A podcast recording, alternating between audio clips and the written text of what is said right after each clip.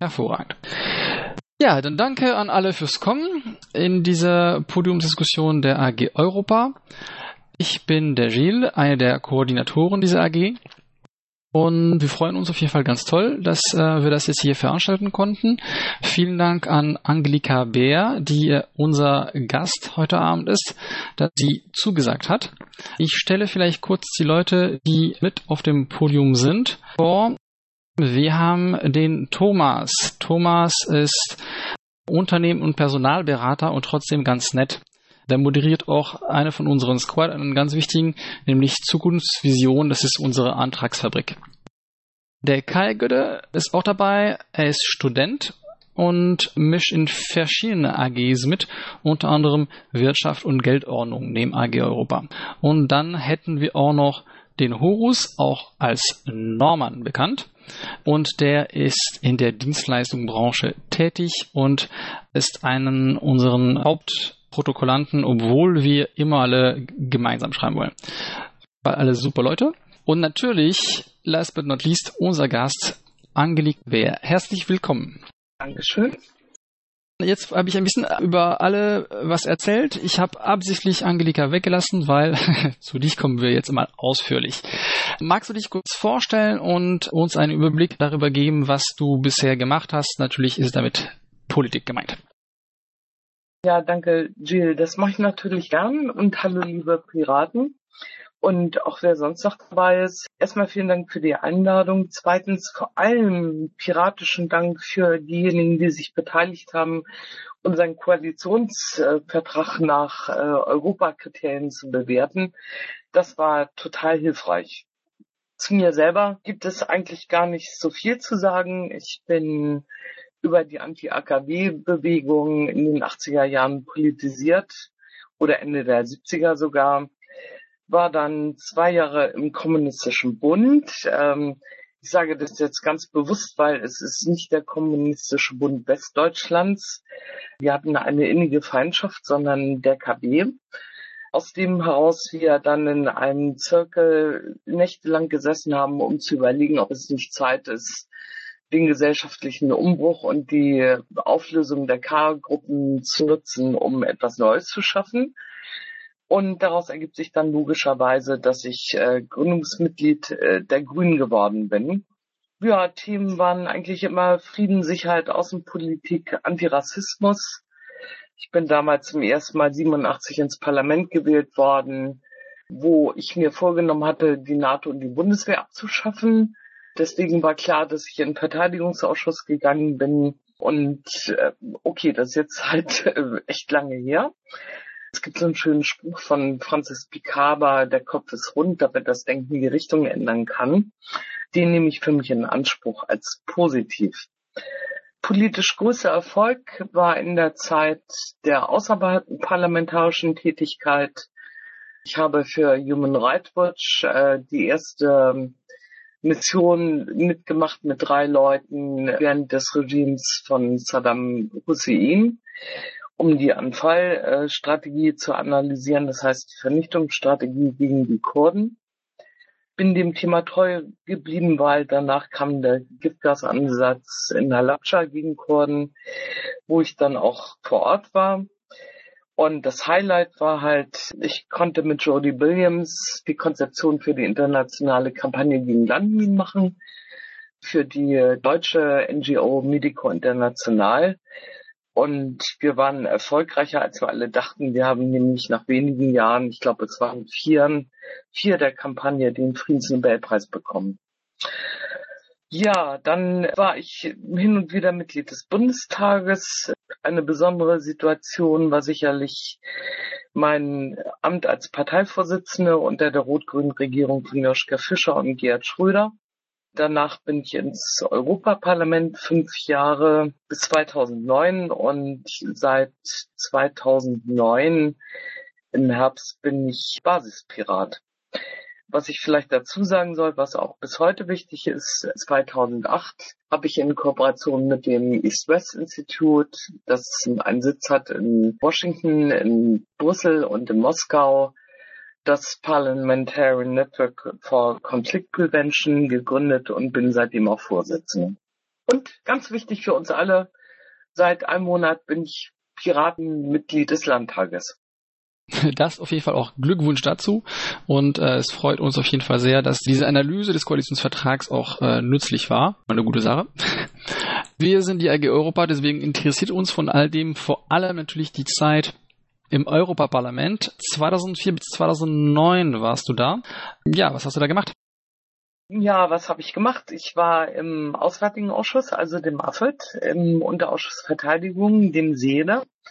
Ich war dementsprechend die außenpolitische Koordinatorin der Fraktion Grüne Eva, Vorsitzende der Iran-Delegation die ganzen fünf Jahre, Berichterstatterin zum Stability Instrument, da kommen wir nachher nochmal drauf auch Berichterstatterin zum Nuklearinstrument, so merkwürdig das klingt, und zur Rüstungskooperation innerhalb der Europäischen Union und eben mit Begründung des äh, Parliamentary Network for Conflict Prevention. Hey, das ist schon mal einiges. Kommen wir vielleicht im Detail drauf zurück.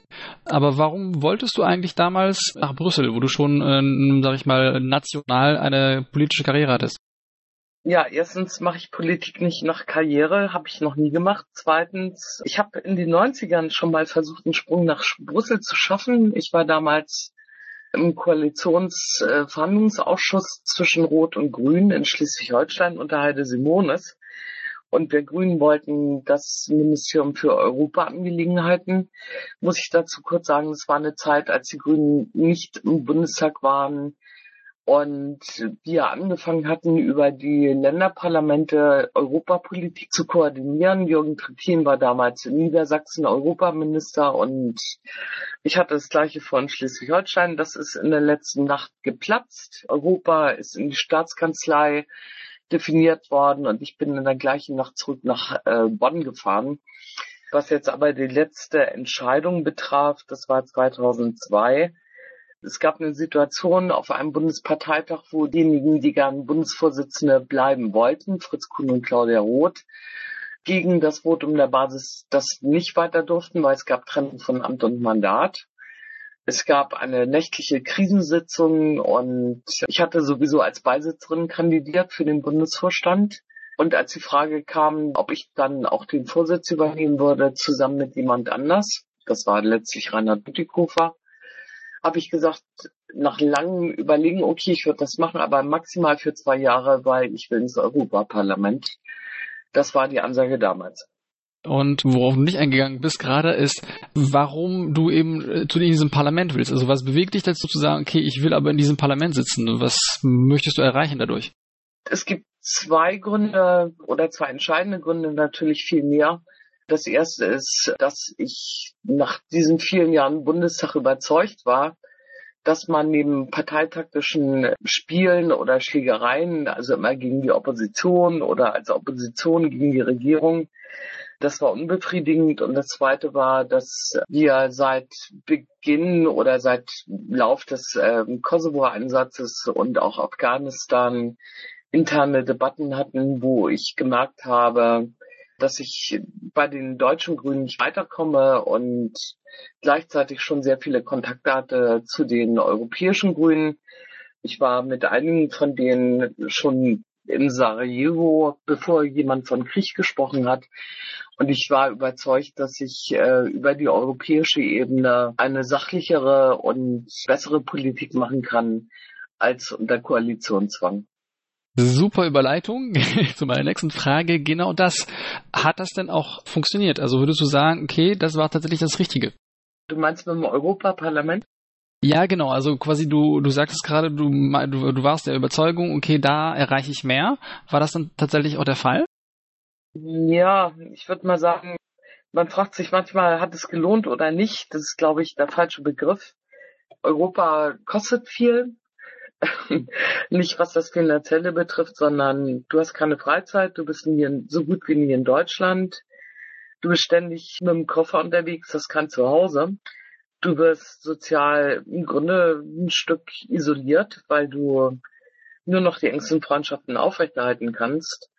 Politisch beantwortet auf die Frage würde ich sagen, absolut, weil äh, in den fünf Jahren im Europaparlament habe ich gelernt, dass es viel mehr bringt, im Konsens zu agieren, statt ständig nur nach dem deutschen Parteienspektrum zu gucken. Also ich meine, bist du Opposition, schließt du die Koalition so gut du kannst. Wenn es geht per Presseerklärung, bist du Teil der Koalition. Ich war das als Bundesvorsitzender.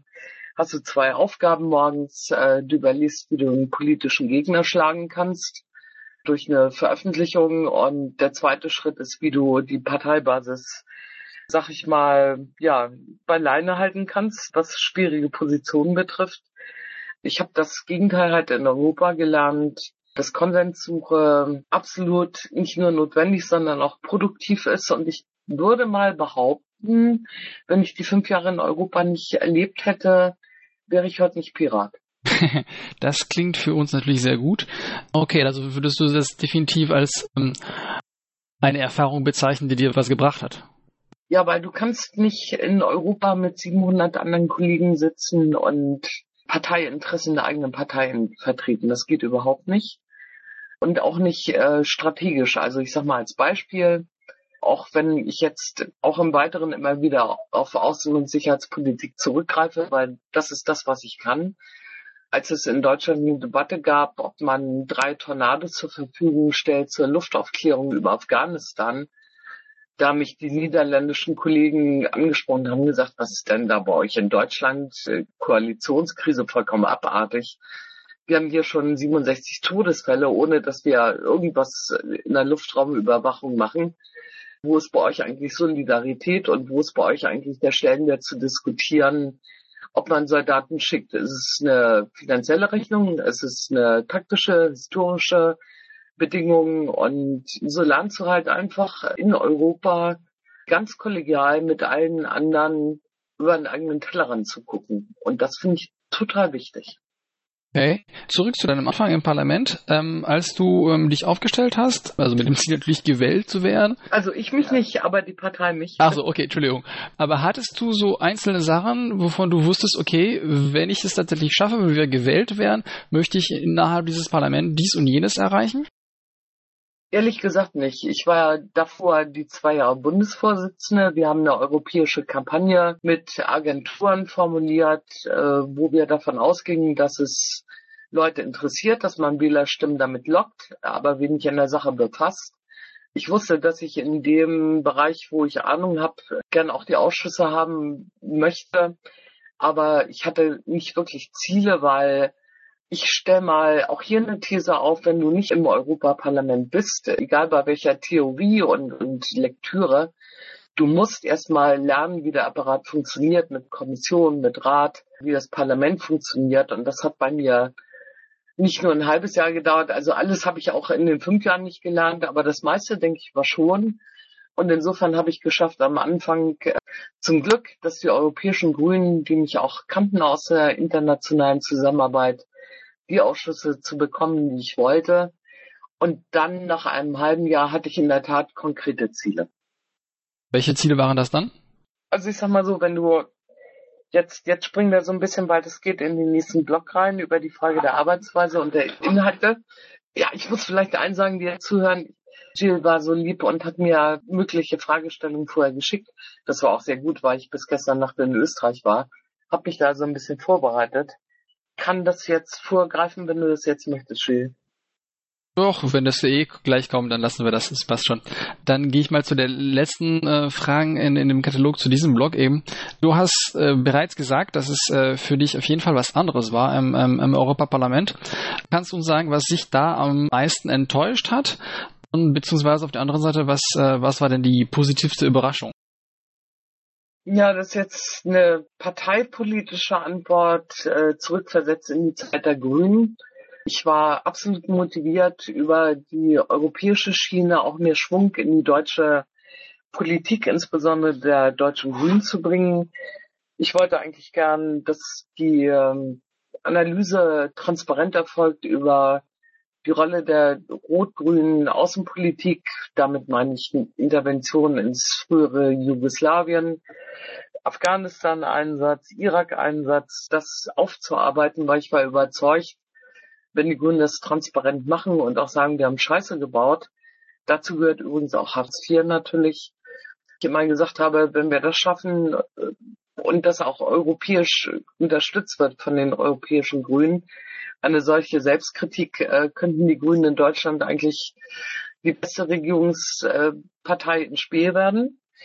Das war eine volle Bauchlandung, das war nicht gewollt, diese Selbstkritik. Und das Positive ist, glaube ich, das Gefühl, wenn du, nein, das Wissen, wenn du eine gute Idee hast, wenn du ein Konzept hast, wenn du eine politische Idee hast, wenn du das äh, kommunizierst zwischen äh, allen Parlamentariern im Europaparlament, dann kann es passieren, dass du fraktionsübergreifend, ausgenommen der Rechtsextremen natürlich, Unterstützung bekommst. Und das habe ich in verschiedenen Positionen bekommen als Berichterstatterin für das Instrument für Stabilität. Darauf kommen wir nachher nochmal.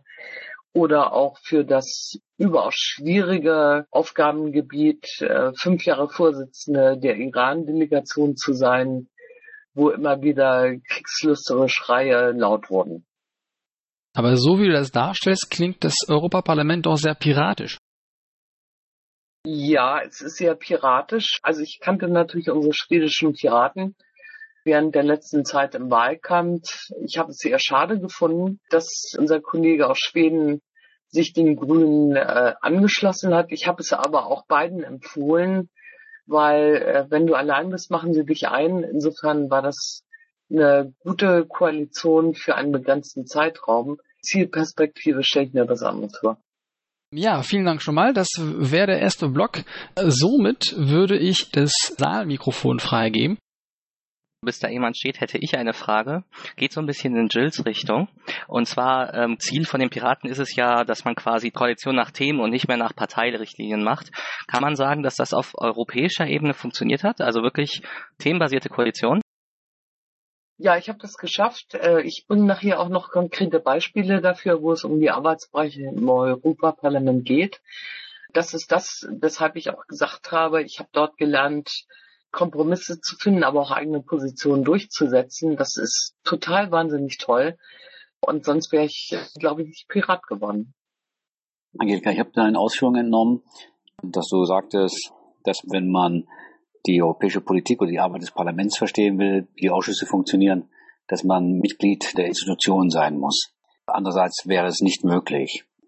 Inwieweit schätzt du denn die Arbeit oder die Möglichkeiten ein, wie zum Beispiel einer Europa AG jetzt hier? Wir sind ja nicht im, im Parlament, haben verfügen also keine parlamentarische Erfahrung jetzt im Sinne auf, auf europäischer Ebene.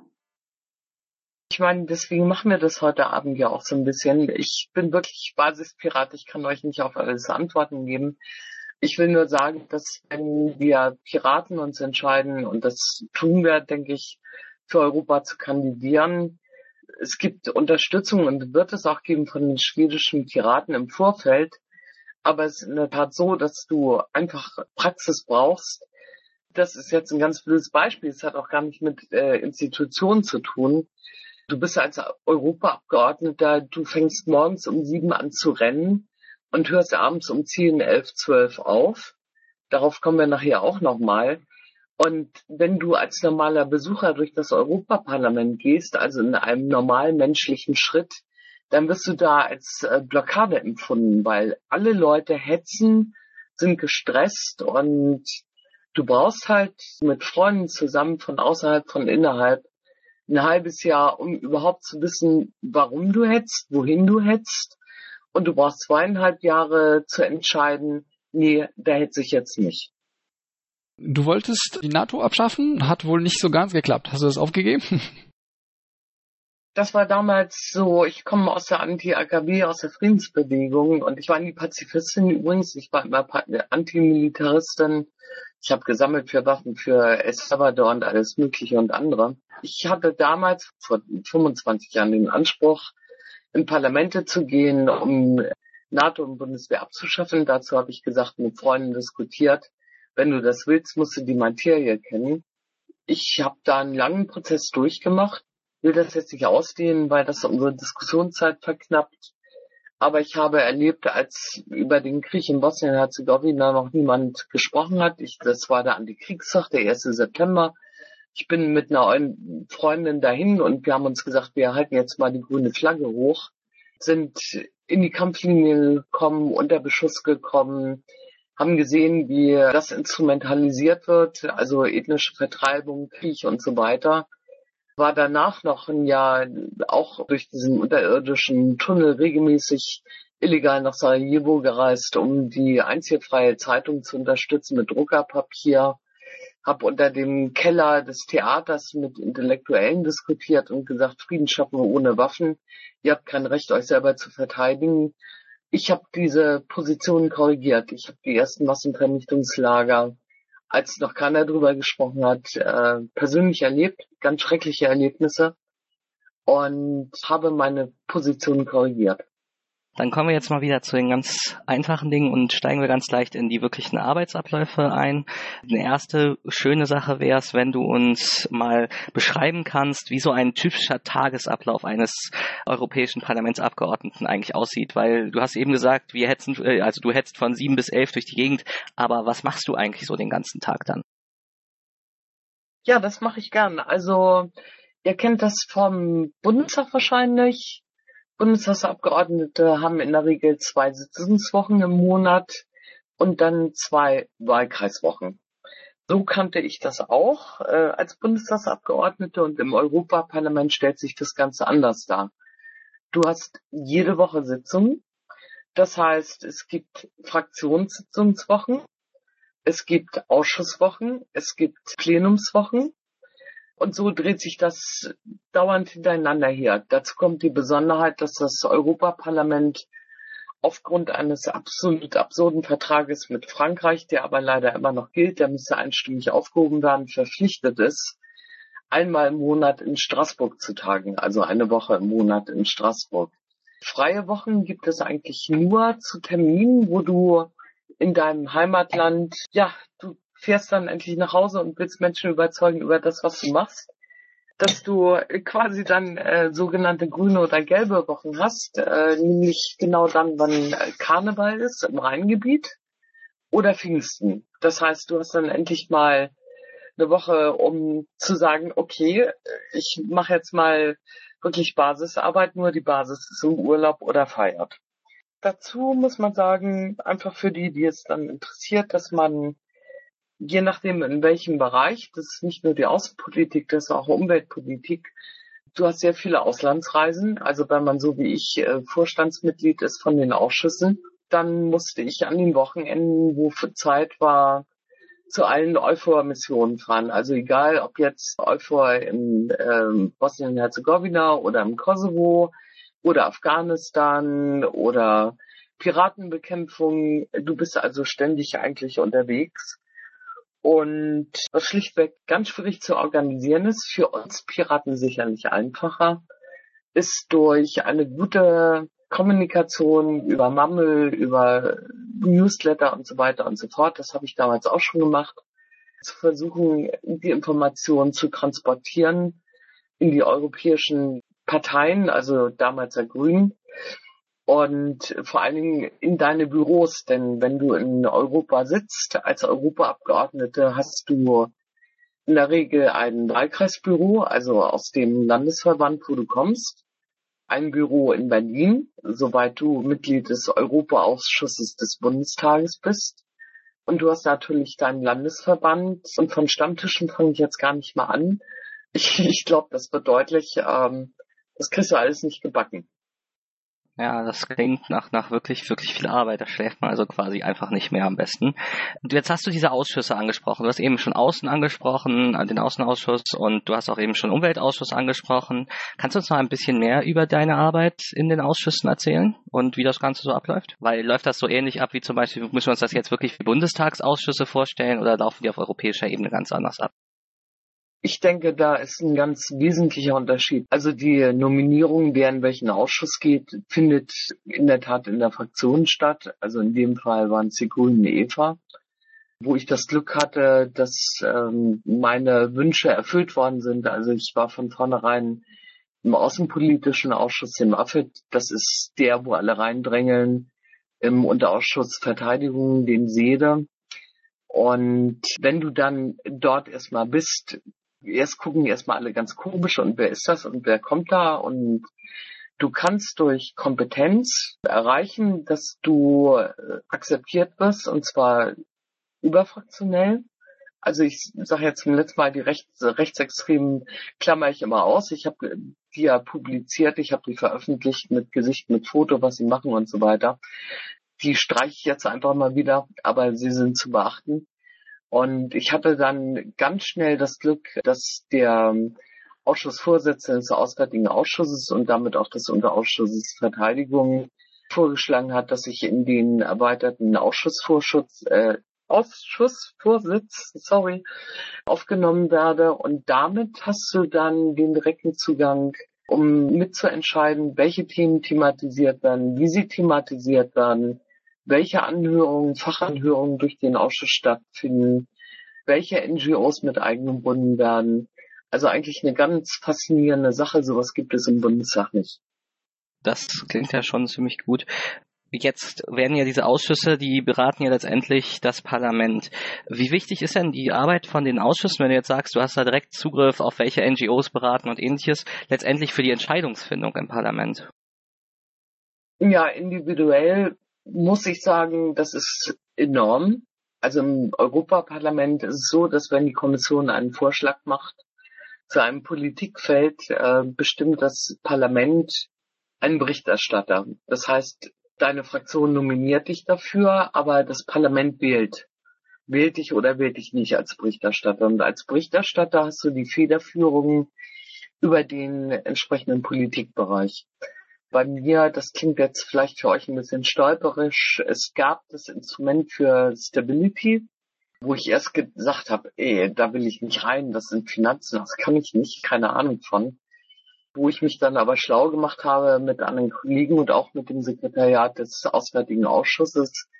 Und dieses Stability-Instrument hat wahnsinnig viel umfasst. Also im Grunde genommen alle Krisenreaktionsaktivitäten der Europäischen Union außerhalb der EU-Mitgliedstaaten.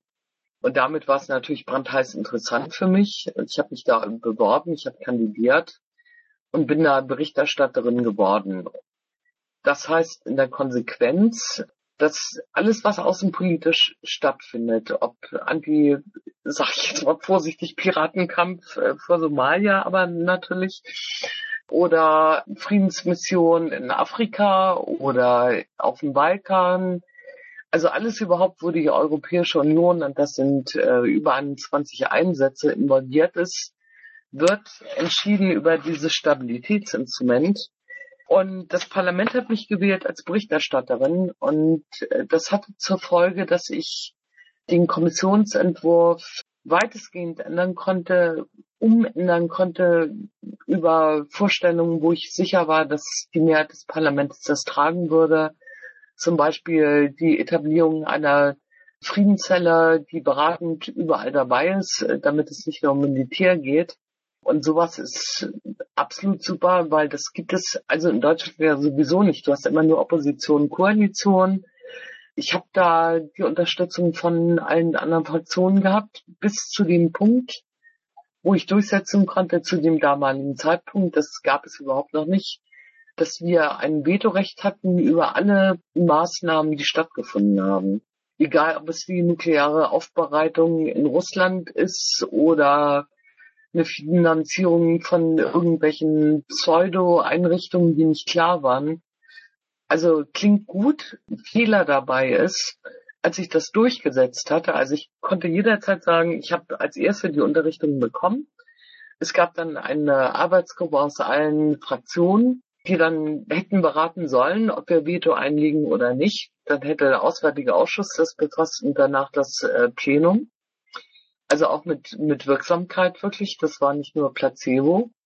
Die blöde Erfahrung war, dass die mir alle gesagt haben, okay, du machst das schon.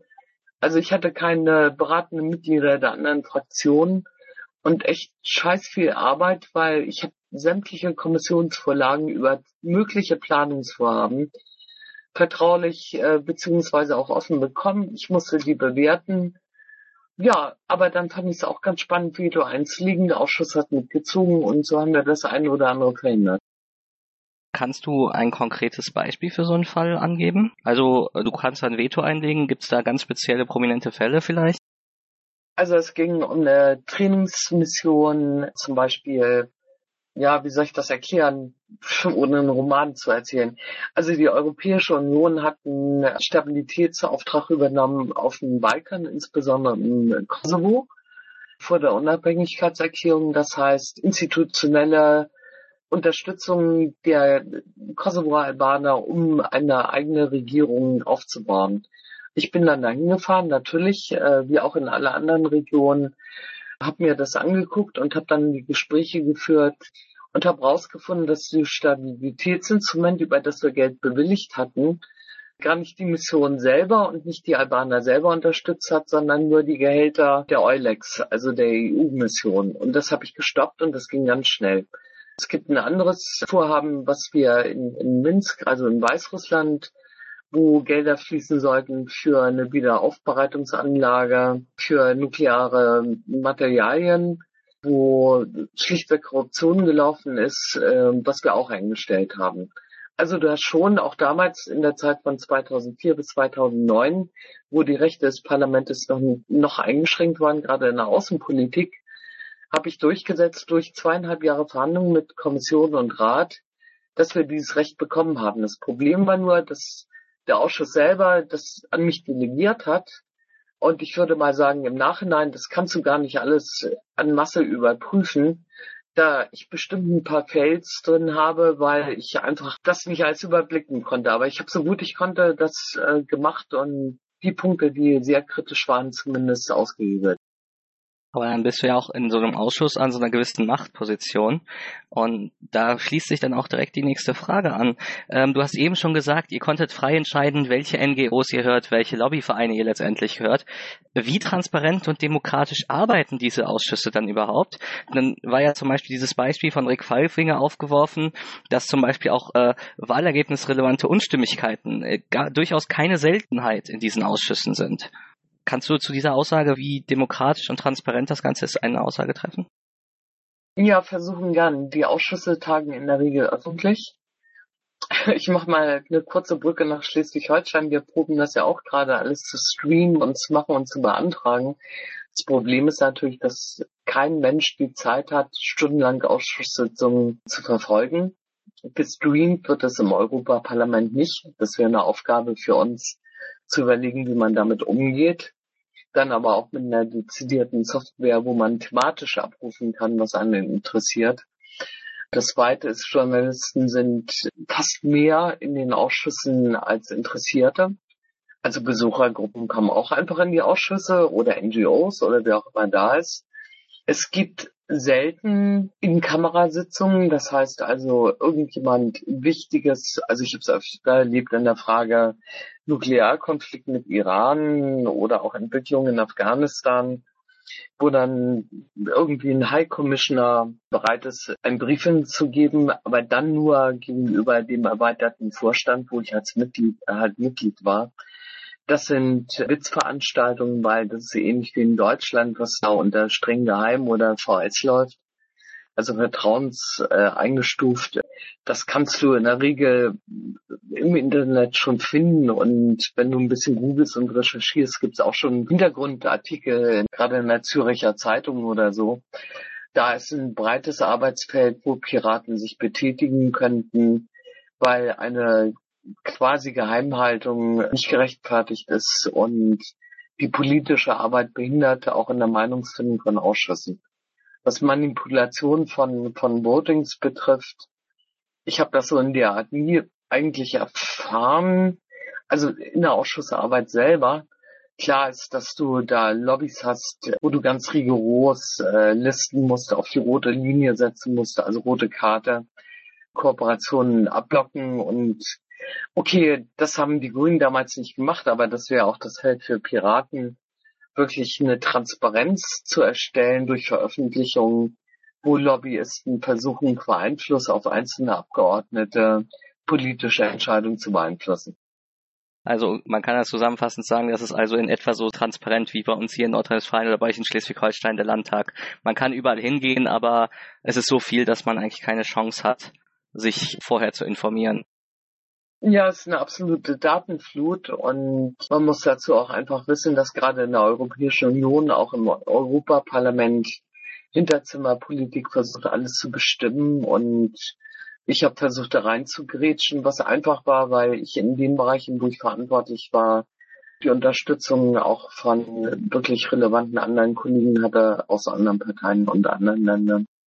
Das betrifft die Transparenz jetzt. Aber würdest du denn sagen, dass die Ausschussarbeit demokratisch wenigstens verlaufen ist? Ja. Also das klingt doch schon mal sehr schön. Und wenn wir gerade von Transparenz reden, wir haben jetzt über die Ausschüsse geredet, aber lass uns mal eine Ebene höher gehen. Wie transparent ist denn dann deiner Ansicht nach die Arbeit von Parlament, Rat und Kommission? Gibt es da wesentliche Unterschiede zwischen den Institutionen oder ist die in etwa überall gleich?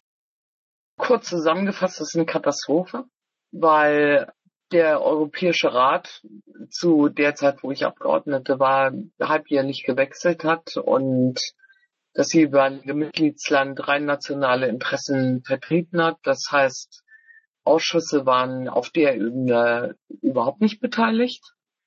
Keine Informationen über die Council-Sitzungen, nur irgendwelche Sprechblasen.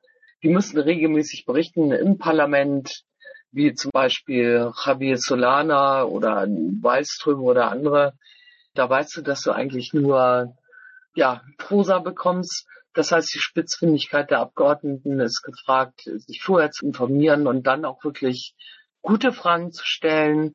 Und das ist dann die positive Ergebnisbilanz, sag ich mal, dass wenn du das schaffst, das ist halt auch alles viel Zeit und Recherche, dann die Leute auch wirklich in Schleudern bringst. Und äh, wie denkst du, dass man diesen Vorgang vergessen könnte? Hast du da vielleicht konkrete Ideen? Wir brauchen, das besprechen wir später auch nochmal, eine Demokratisierung und Transparenzregel für europäische Institutionen.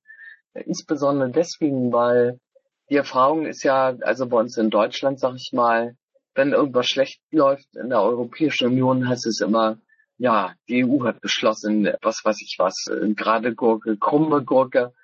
Man muss einfach wissen, und das muss man transportieren, und zwar nicht nur generell, sondern von Fall zu Fall. Alles, was äh, in dem Zeitraum, wo ich da war, von der Europäischen Union beschlossen wurde, hat vorher den grünen Haken aller nationalen Regierungen bekommen. Also der Unterschied ist, heute ist es in weiten Teilen Mehrheitsentscheidungen. Aber es ist halt so, dass nationale EU-Mitglieder je nach äh, Publikum oder Wählerumfrageergebnis, obwohl sie zugestimmt haben, wenn dann Protest kommt in Deutschland, das kann die EU doch nicht machen, das wollen wir nicht, dann heißt es ja, die EU hatte aber. Fakt ist, sie haben vorher zugestimmt und das ist eine echt piratische Aufgabe, um das auszuhebeln. Du saßt ja von 2004 bis 2009 im Parlament. Jetzt hat sich ja zur heutigen Situation schon einiges verändert. Die Rolle des äh, Europäischen Parlaments ist ja stärker äh, gestärkt worden. Gibt das denn aus deiner Sicht äh, neue Chancen? Und wie wirkt sich das auf die Arbeit eines Europarlamentariers in dem jetzigen aktuellen Europaparlament aus? Natürlich gibt es neue Chancen, weil das Europaparlament, denkt mal an gestern, an die Akteentscheidung Sachen blockieren kann. Man muss dann aber auch wissen, dass die zuständige Kommissarin, in dem Fall äh, Malmström, direkt daran arbeitet, äh, eine neue Direktive auszuarbeiten. Wir feiern das als Sieg gestern, natürlich, weil wir waren alle auf der Straße mit vielen anderen zusammen. Aber das Objekt wird natürlich weiter verfolgt.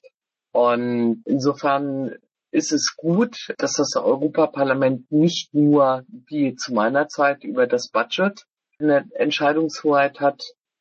Aber nach wie vor ist es eigentlich so, dass äh, Nationalregierungen entscheiden.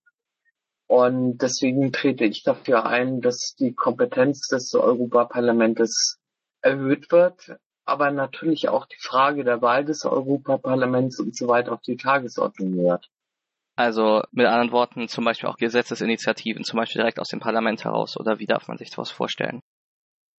Das wäre natürlich sinnvoll, weil im Moment ist ja nur, dass die Kommission vorliegt und das Parlament mit dem Recht unterschiedlich, also in allen außenpolitischen Fragen ist es immer noch äh, minimalisiert. Es darf Stellungnahmen abgeben, aber in den anderen Bereichen hat es mehr Entscheidungsbefugnisse.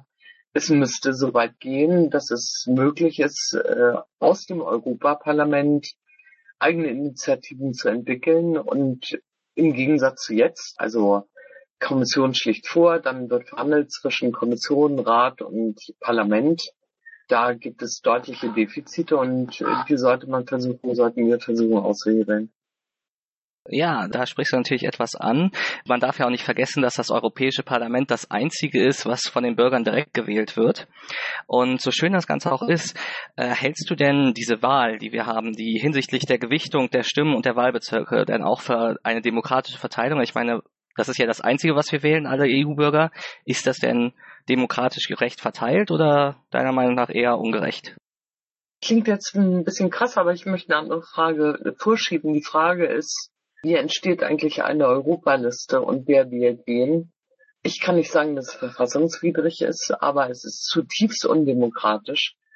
Es ist eine WAHL, wo allein die Parteivorstände Vorschläge machen für eine Landesliste, also Bundesliste, dann wir uns als Piraten auseinandersetzen müssen. Das heißt, wir Piraten machen Bundesparteitag. Die Bundesliste der Kandidaten für Europa wird durch die Partei festgelegt.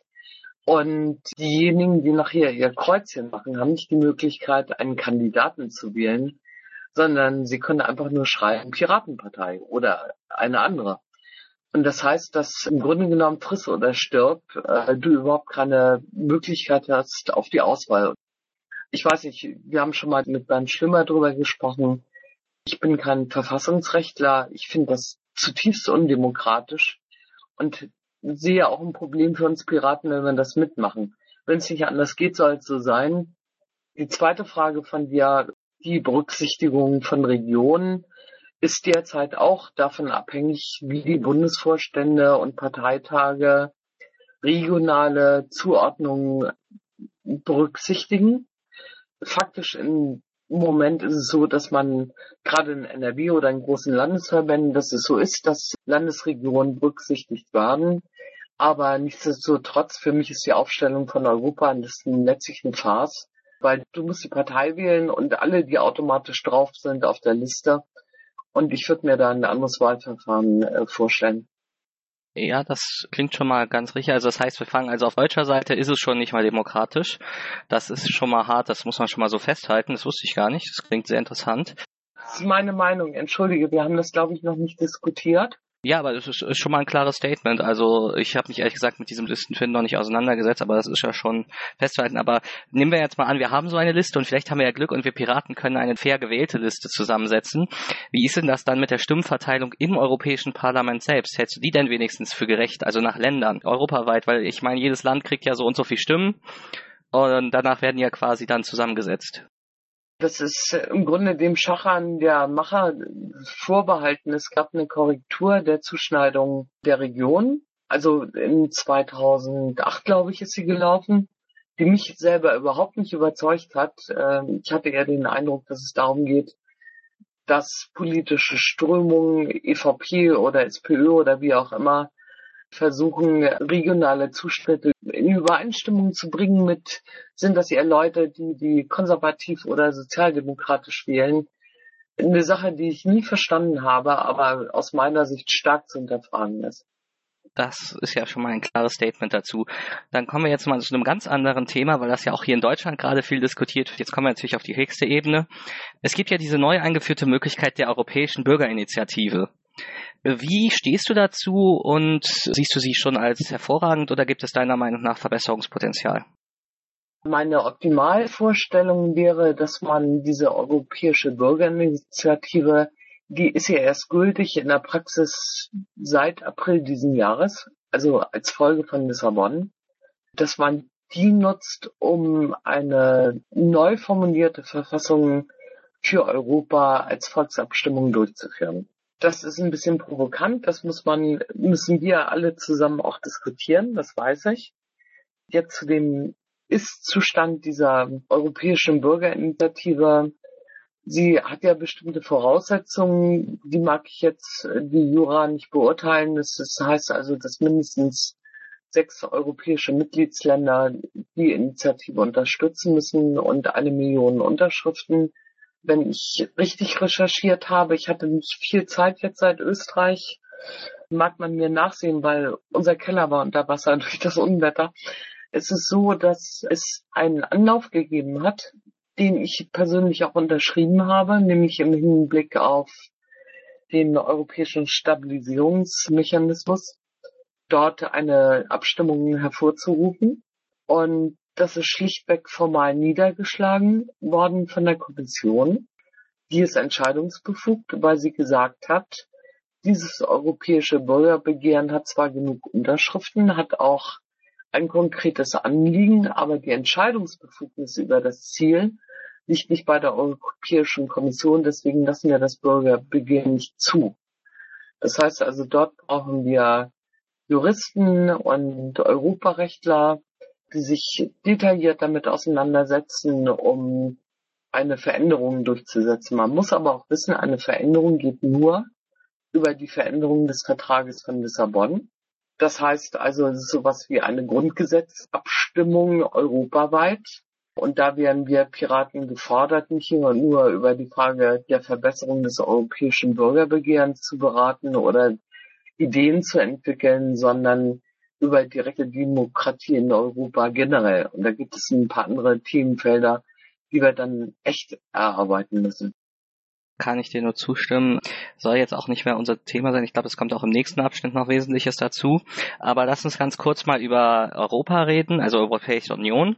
Jetzt ist es ja so, dass auch ein bisschen über die Hintertüre, aber insgesamt bewegt sich ja Europa so zu einer Art Vereinigten Staaten von Europa zu einer Art Bundesstaat zusammen äh, zu. Zum einen, gefällt dir diese Vorstellung? Als Perspektive, die ich bestimmt nicht mehr erleben werde, absolut, aber ich halte das für einen unrealistischen Traum. Wir haben eine, gar nicht mal nur jetzt im Rahmen der Euro-Krise oder Europakrise, sondern seit 2006 eine Renationalisierung innerhalb der Europäischen Union die übrigens durch zwei Länder ganz entschieden vorangetrieben worden ist, durch die Ratspräsidentschaft, also Council äh, von Tony Blair, Großbritannien, und danach Nicolas Sarkozy, die rein nationale Politikinteressen vertreten haben innerhalb der Europäischen Union. Und da muss ich, auch wenn mir das nicht so leicht über die Lippen kommt, der deutschen Ratspräsidentschaft wirklich ein Lob aussprechen. Angela Merkel hat immer versucht, mehr Europa zusammenzufassen und nicht rein staatliche deutsche Interessen in den Vordergrund zu stellen. Gut, aber sagen wir mal, wir sind jetzt mal, wir träumen mal, wir, wir kriegen jetzt diesen europäischen Bundesstaat. Wäre dann nicht Brüssel äh, in dem Sinne ein Single Point of Failure im Sinne davon, dass sämtliche Korruption, sämtliche Verantwortung, alles in einen zentralen Ort gelagert wird?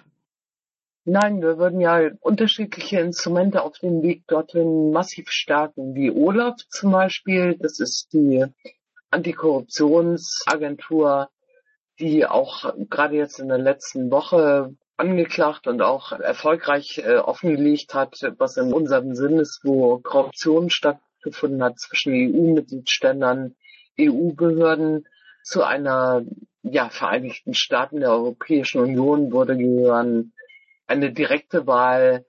Jetzt kann ich nicht sagen der Kom Kommissionsmitglieder, weil äh, Vereinigte Staaten der Europäischen Union würden ja bedeuten, dass wir sowas wie in Anführungsstrichen eine europäische Regierung hätten und die würde natürlich direkt gewählt werden durch alle Bürger Europas. Eine Idee, die, die ich durchaus sympathisch finde. Und dazu gehört natürlich im Vorfeld, und das ist gerade für uns Piraten entscheidend, und wäre es auch beeinflussend massiv, wenn wir dort stark vertreten sind, eine Transparenz der Entscheidungsverfahren, ich meine, für mich wäre es ein Traum, aber ich mag nicht glauben, dass es passiert. Ich bin eher skeptisch und pessimistisch. Ich habe ziemliche Sorgen um das Friedensprojekt Europa. Das sind ja düstere Wolken, die du hier malst. Aber meine Frage, weil äh, du ja auch vorhin schon auf den Koalitionsvertrag dann hingewiesen hast und wir jetzt von äh, Antikorruption gesprochen haben. Es wird ja im, im Koalitionsvertrag angesprochen, dass sich die Kommunikation sehr stark immer mit der Lobbyarbeit verbindet. Wie bewertest du diesen Einfluss? Also für wie problematisch hältst du das Ganze? Das kleine Stückchen, was ich sagen kann, Europaparlament und Lobby, ist es eine Katastrophe. Ich meine, du gehst aus Plenarsitzungen raus. Ich hoffe, dass wir darüber noch reden, weil das ist das undemokratischste überhaupt, was bei Plenarsitzungen läuft. Du gehst da raus und bist genervt.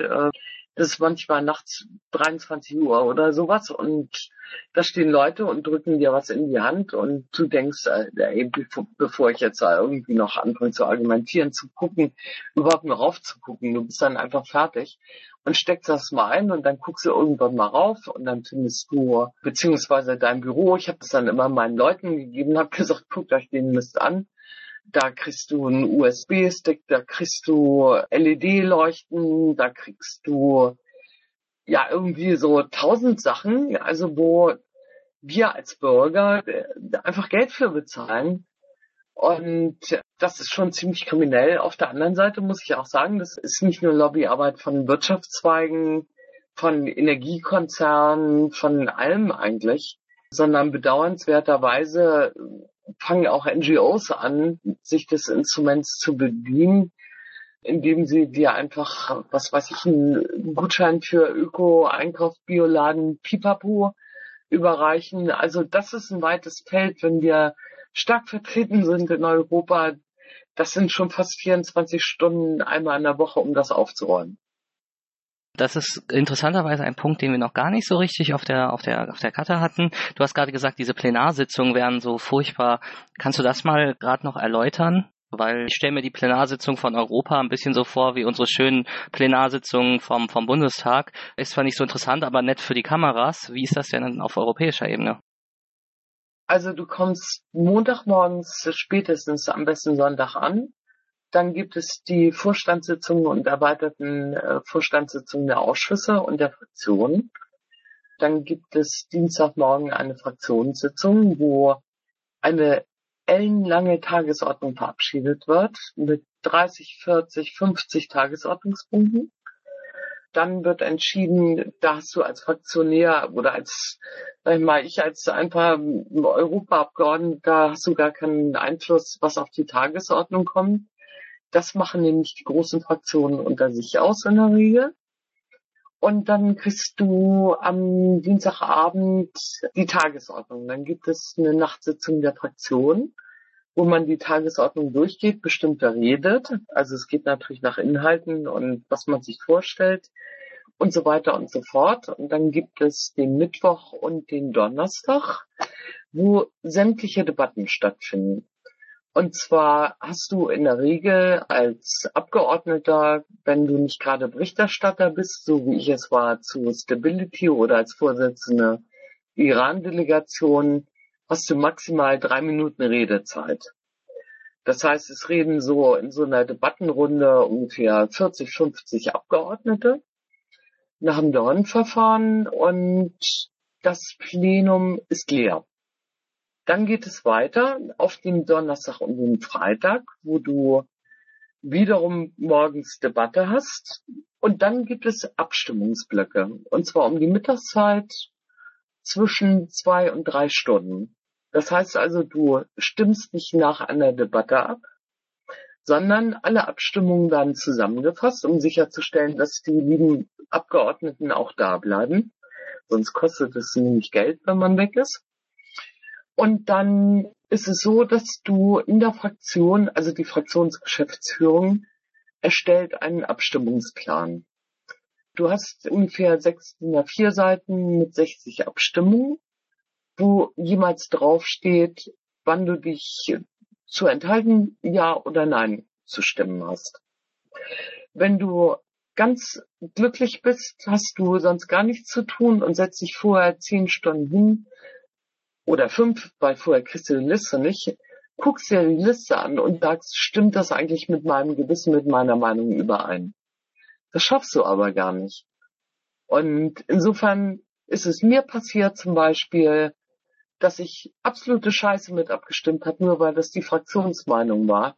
Für Patente, weil ich nur Polizist war für die Bereiche, wo ich zuständig war. Also Außensicherheit, Flüchtlinge, Extremismus und so weiter. Und das ist die Entmündigung des Abgeordneten. Also nicht, weil er nicht anders will, er kann nicht anders. sind natürlich wahnsinnige Bilder, die du hier zeichnest und ich bin sicher, wir können noch Stunden und würden auch gerne noch Stunden über diese internen Abläufe hören, aber wir wollen ja auch ein bisschen noch über europäische Themen reden, weswegen ich noch gerne eine letzte Frage an dich richten würde, womit wir dann wieder die Breche schlagen, einmal zum Saalmikrofon, beziehungsweise auch vor allen Dingen für uns relevant, da wir ja 2013 die Liste aufmachen sollen.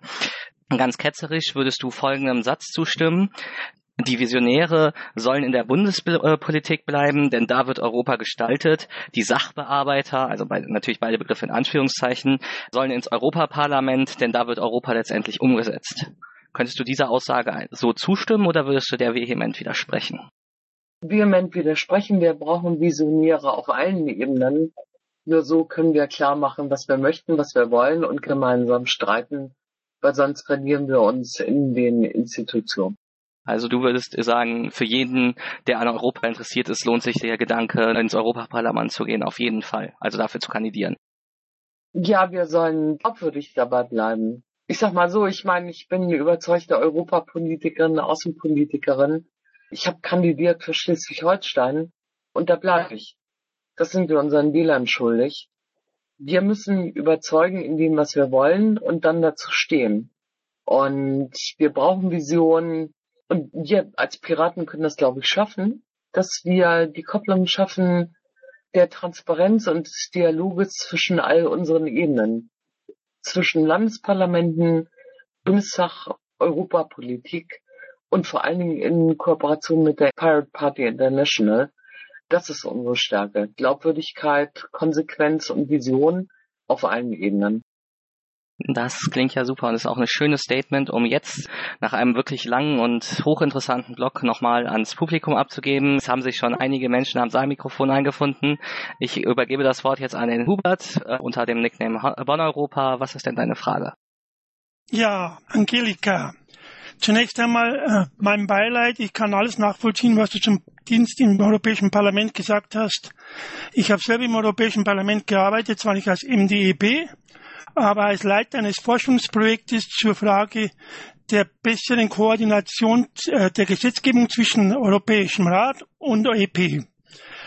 Da weiß ich, man hetzt von einem Termin zum anderen, man rennt, man lauft, man weiß gar nicht, wie der Tag beginnt, wo man aufhört. Und das zum Ersten. Zum Zweiten, zum Lobbyismus.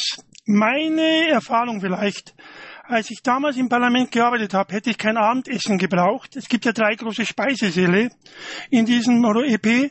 Und wenn man da abends aus dem Büro rausgegangen ist, dann ist irgendeinem Speisesaal war irgendein Lobbyist, der ein Essen gegeben hat. Das heißt, man hätte gar nicht einkaufen brauchen.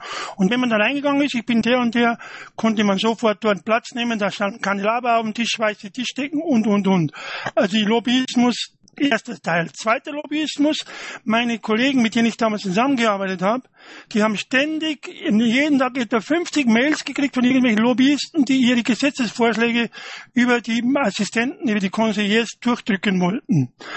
Also es war schon wirklich sehr, sehr schlimm. Und das Dritte, was ich bemerken möchte, und jetzt komme ich zum Inhaltlichen, ich bin ja vor deiner Zeit da gewesen, ich war da von 1999 bis 2002. Meine Erfahrung war damals, dass diese äh, Transparenz im europäischen äh, Gesetzgebungsbereich sehr, sehr marginal war. Nicht das Europäische Parlament, aber der Europäische Rat. Ich habe den immer bezeichnet in meiner Studie als Closed Shop. Man hat damals sogenannte Public Debates abgehalten. Die Public Debates haben sich zusammengesetzt, dass von den großen Zeitungen ähm, Redakteure eingeladen worden sind. Die durften in einem Nebensaal Platz nehmen und haben dann über ein Mikrofon und über eine Sichtscheibe mitgekriegt, wie der Rat da drin diskutiert hat. Das waren reine Windows Speechings und das nannte dann der Rat Public Debates. Und vielleicht noch zur Ergänzung, die Dauer von einer Entscheidung im Europäischen Rat. Was ich in meinen Forschungen herausgefunden habe, die längste Entscheidungsdauer für eine europäische Gesetzgebungsmaterie waren mitgeschlagene neun Jahre hat der Europäische Rat gebraucht, um ein Gesetz zu verabschieden, um dem Platz zu erteilen, damit das Europäische Parlament zustimmen konnte. Soweit meine Erfahrung. Und jetzt zur Frage europäisches Bundesstaat oder nicht. Ich bin deiner Meinung, es ist eine wunderbare Vision, wir werden es aber nicht erreichen. Wir haben nicht die Chance, so wie Amerika, auf einem jungfräulichen Boden, lassen wir den Indianer mal außen vor, auf einem jungfräulichen Boden ähm, einen neuen Staat zu errichten, sondern es sind unterschiedliche Nationalitäten, Mentalitäten. Ein Finne in, äh, hat ganz andere Interessen als ein, ein sizilianischer Fischer etc. etc. Ich glaube nicht an einen europäischen Bundesstaat, vielleicht an einen europäischen Verbundstaat. Diesen Begriff habe ich mal irgendwo gelesen. Denkst du, Angelika, dass wir Piraten in der Lage sind, diese Strukturen, diese verkrusteten Sachen zu durchbrechen? Ja, ich denke, ich habe genug Arbeitsfelder für uns Piraten aufgezeigt. Ob es denn gelingt oder nicht, aber wer soll das machen, wenn nicht wir? Das ist auch meine Erfahrung aus nur vier Wochen Arbeit im Landtag Schleswig-Holstein und was du sagst zu Lobbyismus und Essen. Es gibt natürlich Wetten zwischen Abgeordneten, wie viele Wochen man durchhält, ohne selber Abendessen zu gehen. Ich kann dazu nichts sagen, weil ich habe meine Privatsphäre immer bewahrt und äh, selbst wenn es 24 Uhr war, angefangen mir selber einen Salat zu machen. Ich weiß es nicht. Gut, also erstmal, ich komme aus Wunstorf, ich weiß nicht, wer das kennt, das ist bei Hannover und interessanterweise kommt in genau anderthalb Wochen bei uns auch ein äh, Europaparlamentarier in die Klasse. Wir haben auch das Thema Europa im Politikunterricht und deswegen kommt er wahrscheinlich und deswegen bin ich hier auch dabei. Und da frage ich mich, du erwähntest ja ganz am Anfang äh, von dem Blog, da ging es ja um den äh, Alltagsablauf. Du meintest, dass da irgendwie ähm, jede Woche was los ist, Sitzungswoche, Ausschusssitzungswoche und äh, Fraktionssitzungswoche. Gibt es auch irgend sowas wie ähm, generelle Sommerpause oder sowas in der Art?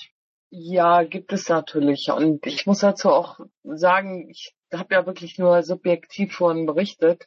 Du kannst als Europaabgeordneter ein geiles Leben haben, weil du kannst einfach auch gar nicht hingehen und kriegst trotzdem noch deine Grunddiät, das, äh, die entspricht dann dem nationalen Parlamentsgehalt, was du bekommst und der Rest ist dir egal. Äh, das ist immer die Frage, wie viel Ansprüche du hast, dessen, wofür du gewählt worden bist, wirklich zu versuchen umzusetzen oder einfach zu sagen, oh geil, ich bin jetzt hier mal Europa und äh, warte ab.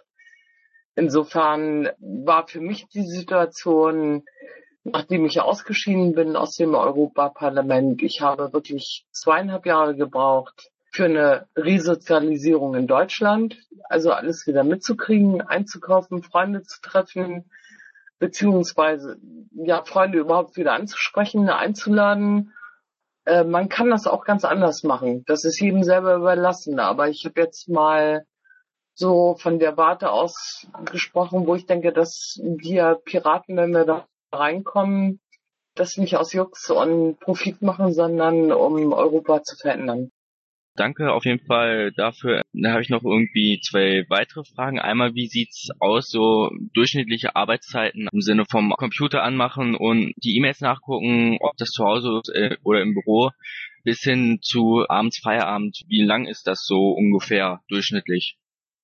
Ja, wenn du eine Wohnung in Brüssel hast und anders ist ja gar nicht 7 bis 23 Uhr.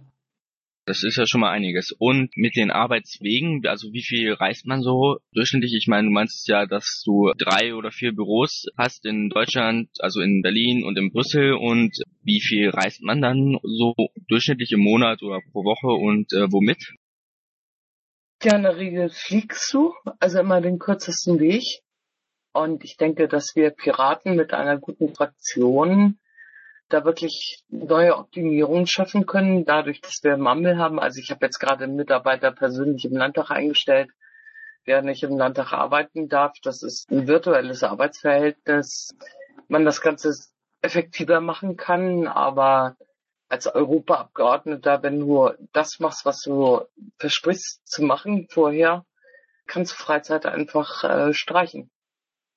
Dann vielen Dank, Schmidtflower, für deine Fragen. Dann habe ich ganz kurz noch einen Anschluss, weil du eben sagst, wenn man seine Arbeit ordentlich macht.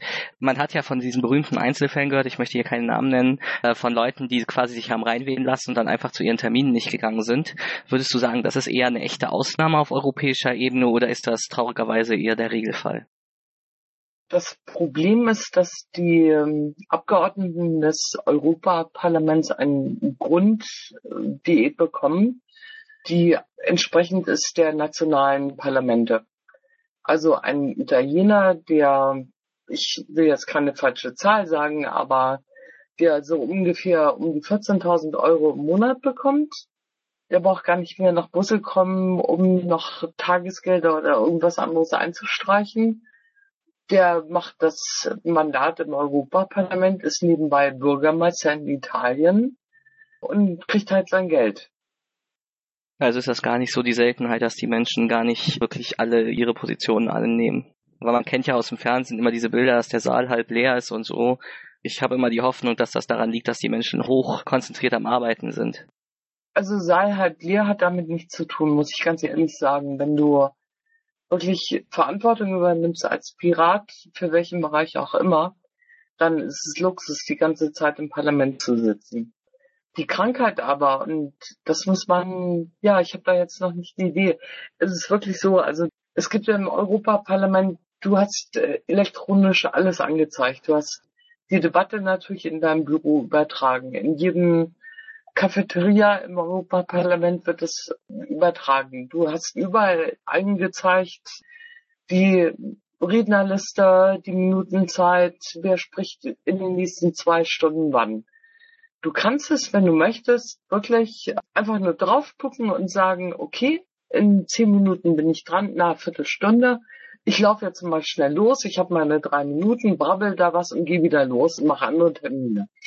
Das machen sehr viele so darunter leidet natürlich die Debatte, weil du hast keinen Diskurs. Also du hast immer nur im Parlament die sitzen, die gerade reden. Und deswegen wäre es echt eine piratische Aufgabe für eine Fraktion, wenn wir so stark sind, dass wir eine Piratenfraktion haben und nicht aufgehen in die Grünen, wie es bisher der Fall ist, da neue Regularien zunächst für sich selber zu erfinden, so wie wir es jetzt zum Beispiel in Schleswig-Holstein oder anderen Landtagen machen, und damit andere Fraktionen unter Druck setzen.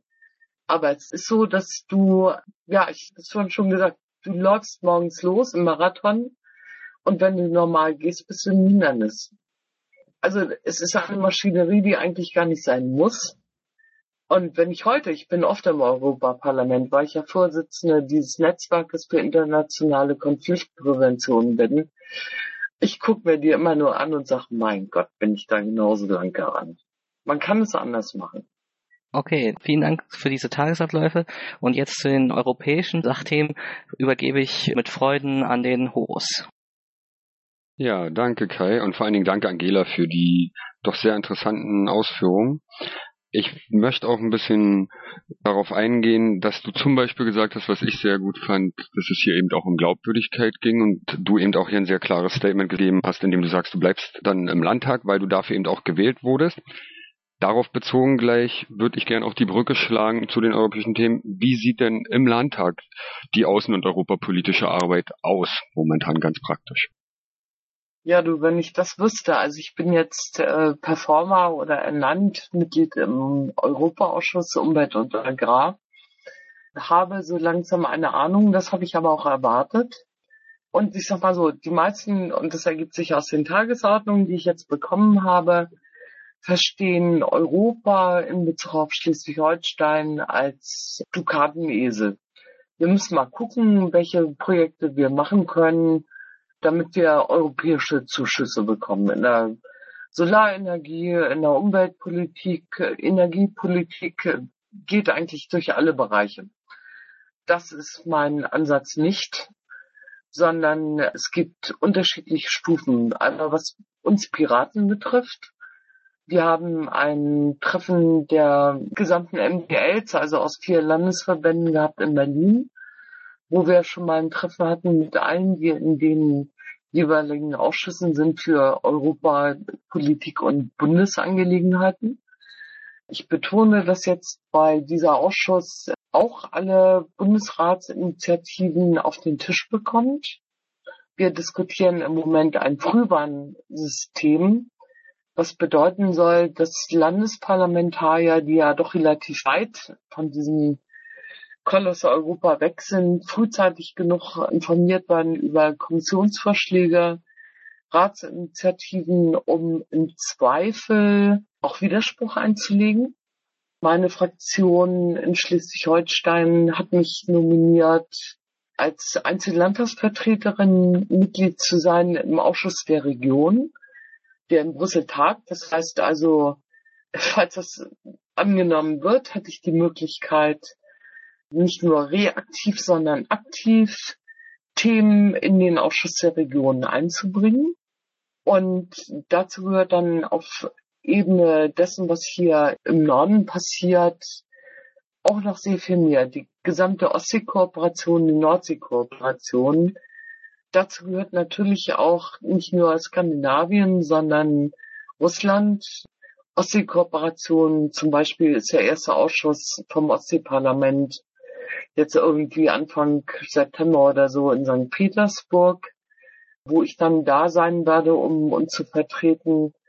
Ich hoffe, dass ich Spielräume habe, sowohl über unsere Koordination als Piraten, dass wir sagen, ey, wir haben eine Europapolitik, die wir jetzt in Kommunikation mit der Partei versuchen zu programmatischen Aussagen zu führen. Wir tauschen uns aus und doch wirklich weiterflächig Einfluss zu haben, um eigene Themen zu setzen. Ich kann jetzt mehr dazu nicht sagen, weil wir sind äh, gerade mal eben als Fraktion anerkannt worden und jetzt ist Sommerpause. Und deswegen bastel ich da jetzt rum mit unseren anderen Piraten. War ja schon sehr aufschlussreich, zeigt ja auch, wenn ich dich richtig verstehe, du äh, kritisierst du diese Einbahnpolitikausrichtung so auf Landesebenen, wo du sagtest, dass da eben nur nach Geldflüssen geguckt wird. Und es ist ja auch ein sehr piratischer Ansatz, dass wir eben diese ganzen Kommunikationswege in alle Richtungen haben wollen und da eben auch aus den Ländern dann eben aktive Politik nach Europa tragen wollen. Das ist schon sehr spannend. Jetzt bedeutet das natürlich auch, dass wir nicht nur uns vernetzen mit Europa, sondern eben auch die Bürger, die wir vertreten. Führt mich zu der Frage, die zugegeben etwas allgemein ist. Es gibt ja doch immer noch viele Aversionen gegen Europa, wenn man so auf der Straße mit der Bevölkerung so spricht. Woraus resultieren die aus deiner ganz subjektiven Sicht? Wow, okay. Die Aufgabe von politischen Parteien, auch nach dem Grundgesetz bei uns in Deutschland, besteht darin, nicht Machtkalkül oder sonst was zu formulieren, sondern aufzuklären. Und das ist ein Fail bei allen Parteien, bei allen etablierten Parteien. Uns kann man dabei noch nicht nennen. Wir stehen vor der Nagelprobe. Denn die Erfahrung ist denn doch, dass äh, Europa eigentlich nur alle fünf Jahre stattfindet, nämlich jeweils ein halbes Jahr vor der nächsten Europawahl. Das ist eine absolute negative Entwicklung, kann man gar nicht sagen. Das war schon immer so. Ihr kennt das, warte mal, wie heißt der Spruch? Hast du eine Oper, schick ihn nach Europa, richtig? Ja, ne? Genau, das war der Spruch. Also eine Negierung dessen, was auf europäischer Ebene passiert, begründet daraus, und das ist der zweite Frustpunkt, das habe ich vorhin auch schon gesagt, alles, was die Europäische Union entscheidet, ist vorher mit grünen Haken, zumindest auf Staatssekretärsebene, beziehungsweise Ministerebene und Regierungsebene der Nationalstaaten abgehakt worden. Ist das soweit verständlich? Entschuldigt, aber ich rede jetzt zu so viel. Nein, Angelika, es war sogar sehr interessant. Also es ist sehr interessant, dir zuzuhören und da auch bestimmte Punkte auf den Schirm zu bekommen, die man so vielleicht gar nicht wahrnimmt. Das heißt, es ist eigentlich gar nicht, wenn ich dich richtig verstehe, so sehr das Desinteresse der Bevölkerung als vielmehr das Versagen der politischen Parteien, ihren Auftrag der politischen Meinungsbildung nachzukommen. Ist das so korrekt verstanden worden? Genau, das hätte ich viel kürzer so sagen sollen, wie du das gerade gesagt hast. Es gibt ein zweites Element, was ich jetzt an der Tagespolitik in Schleswig-Holstein festmachen möchte, aber nur beispielhaft. Es ist keine neue Erkenntnis.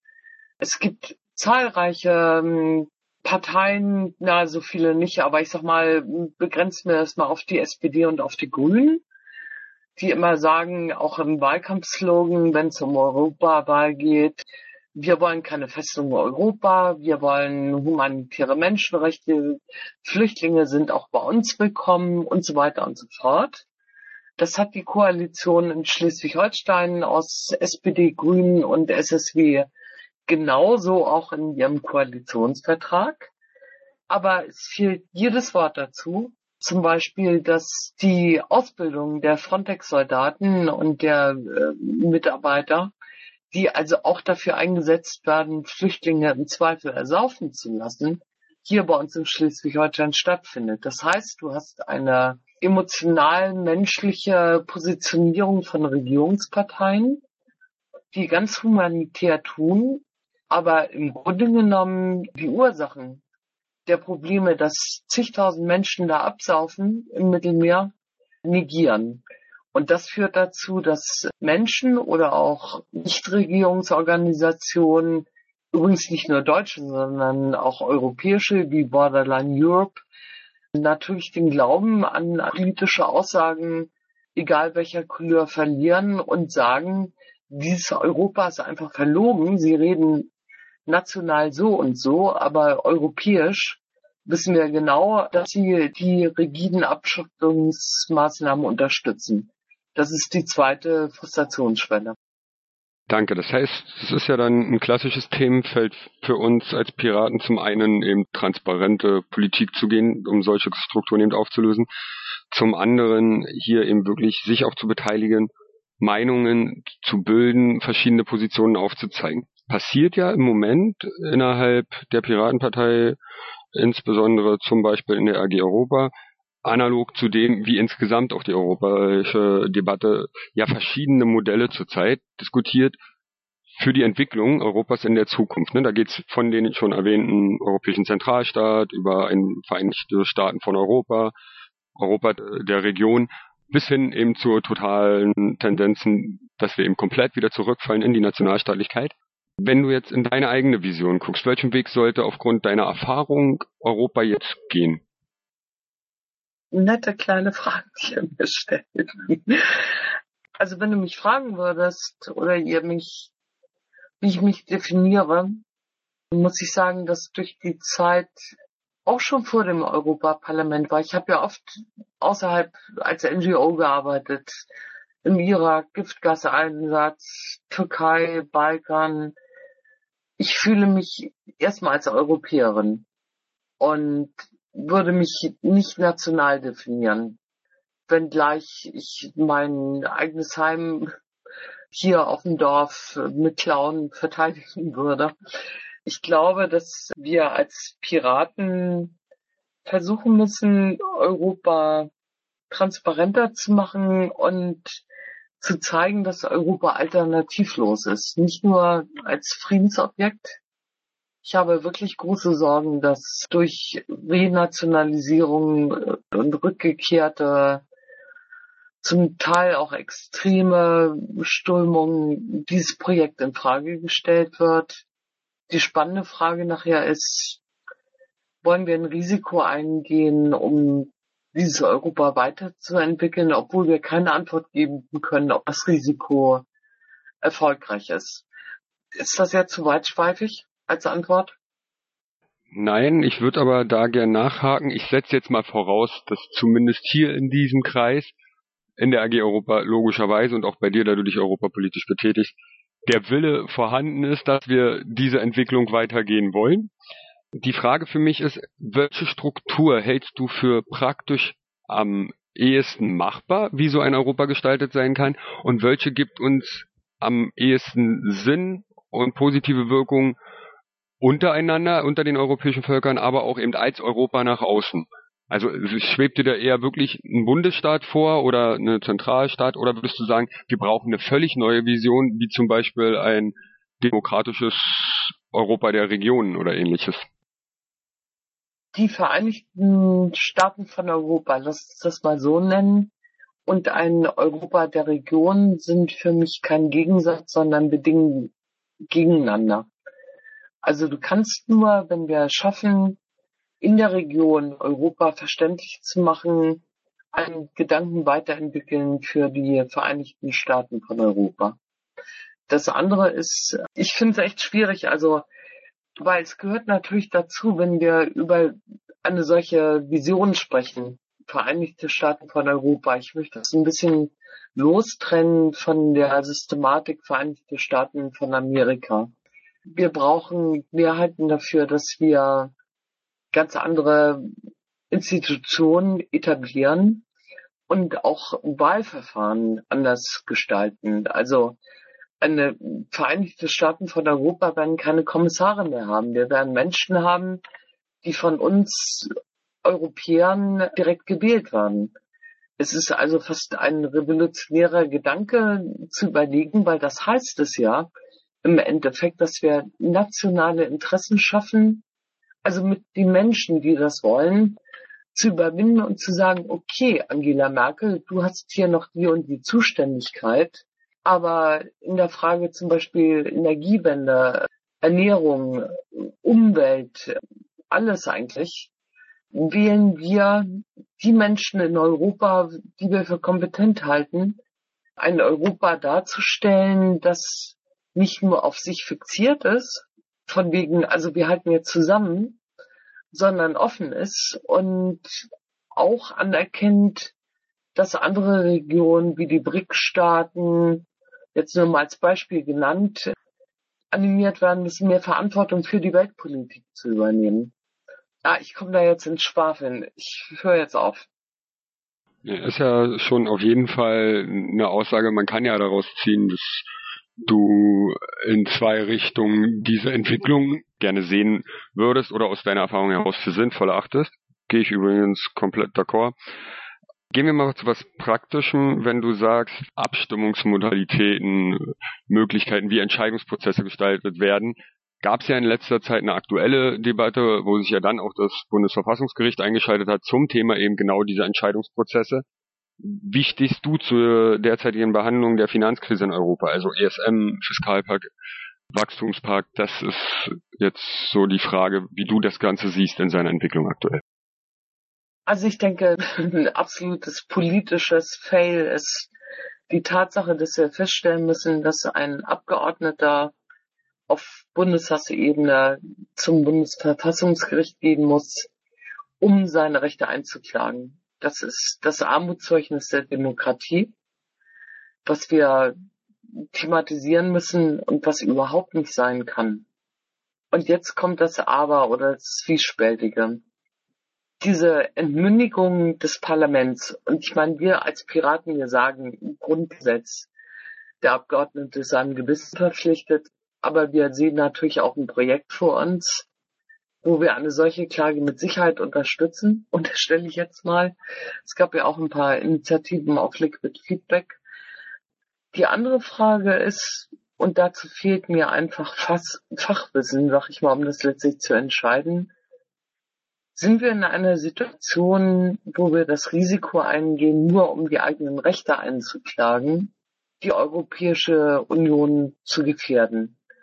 Ich glaube, nach allem, was ich versucht habe zu verstehen, was ich an Kommentaren gelesen habe, wozu ich sagen muss, es gibt keinen, der absolut glaubwürdig für mich ist, Klammer zu, dass wir letztlich um diese Instrumente, um die gerade diskutiert wird, nicht rumkommen. Weil ein möglicher Zerfall der Europäischen Union ist die absolute Katastrophe. Und ich sage dazu mal und komme jetzt zurück zu uns Piraten und versuche die Kopplung an unser Grundsatzprogramm. Und da sehe ich dann auch ein Stück unseren Auftrag. Es geht doch nicht nur um ISM und Fiskalpakt und so weiter und so fort.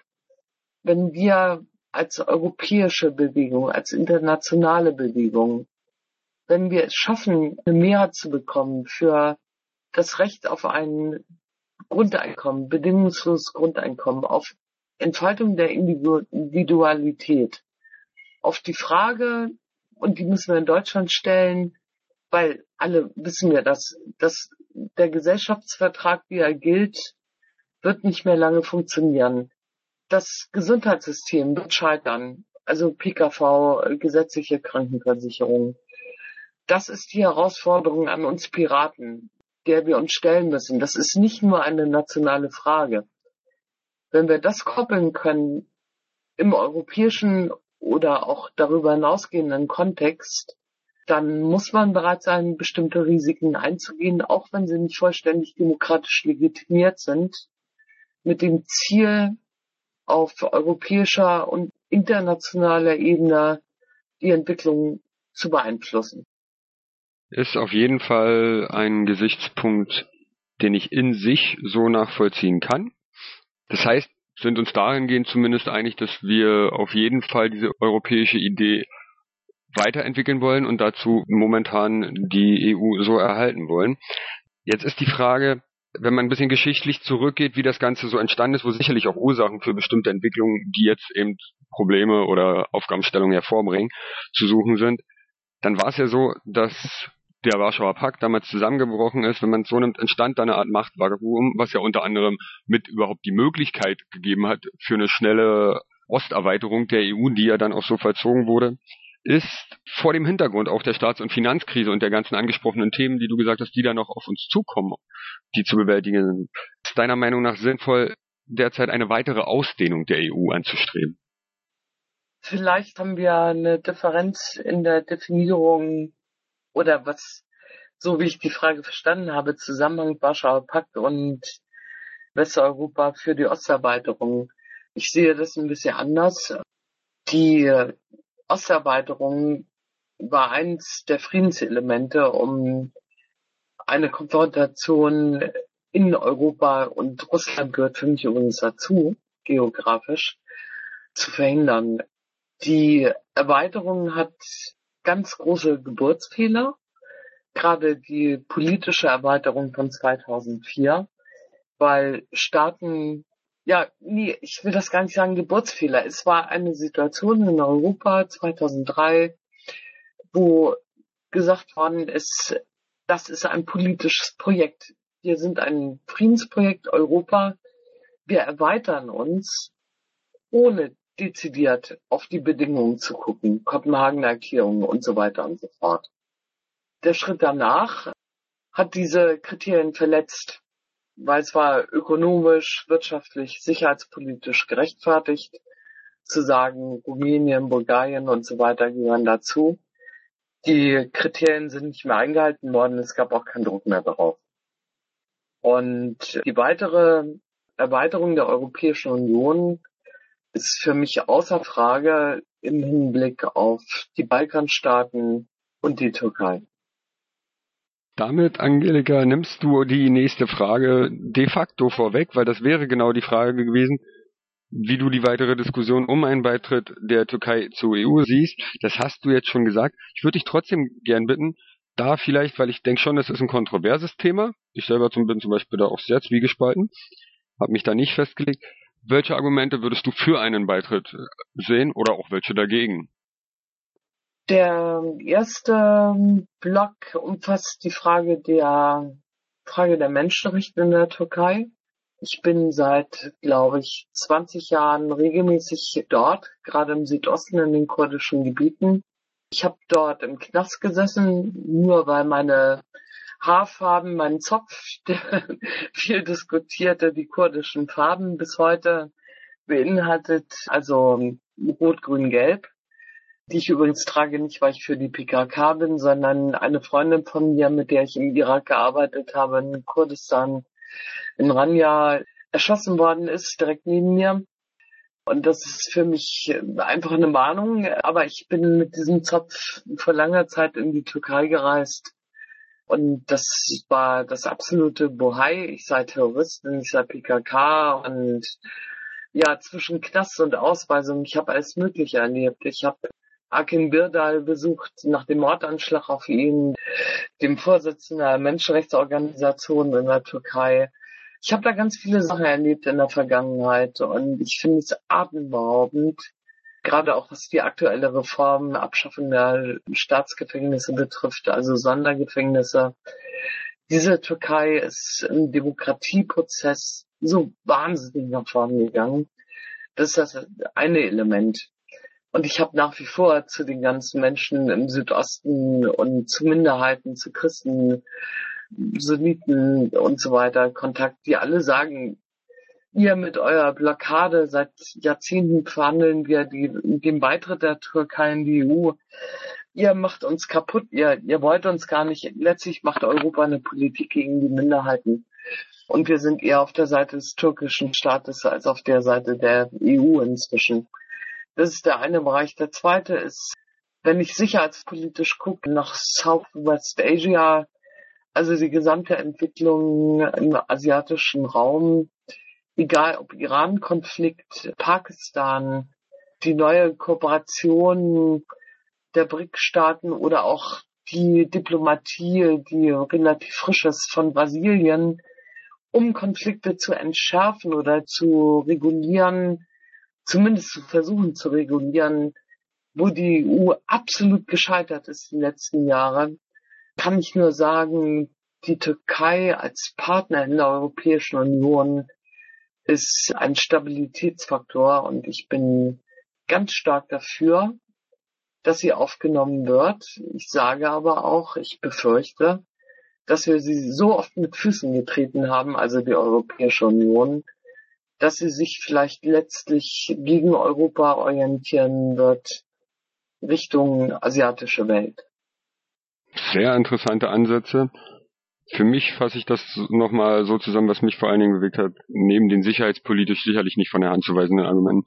Wenn ich dich richtig verstanden habe, gehst du davon aus, dass wir zum einen überhaupt nicht wirklich wahrnehmen, oder zumindest nicht flächig wahrnehmen, wie stark die Türkei sich bereits bewegt hat und welchen Willen zur Reform sie tatsächlich in der Praxis zeigt. Und dass wir vor allen Dingen beachten müssen, dass ein Nichtbeitritt diese Reform quasi missachten würde und eben diese Entwicklung gefährden würde. Ist das so korrekt bei mir angekommen? Klasse, wozu rede ich so lange? Um diesen Denkprozess in mir ganz piratisch auszulösen und ich bin dir sehr, sehr dankbar dafür. Das erinnert mich übrigens daran, dass wir Europäer, soweit ich das subjektiv wahrnehme, ja nicht selten Chancen verpassen, weil wir nicht genug uns außerhalb unserer eigenen Haustür wirklich offen beschäftigen.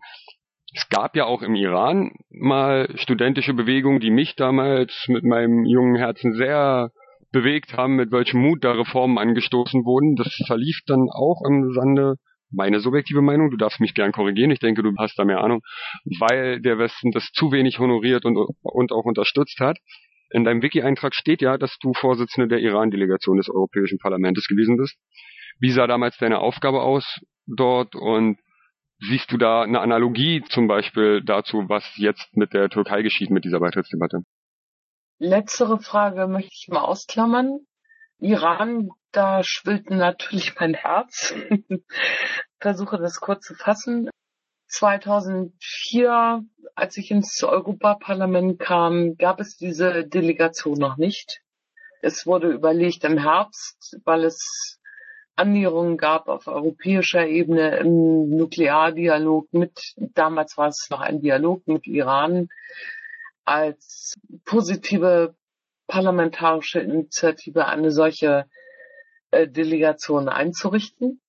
Ich bekam da Anrufe von Gerd Schröder und Joschka Fischer, also der Regierung in Deutschland. Die sagten, es sei vollkommen unmöglich, falsches Zeichen, falsche Zeit.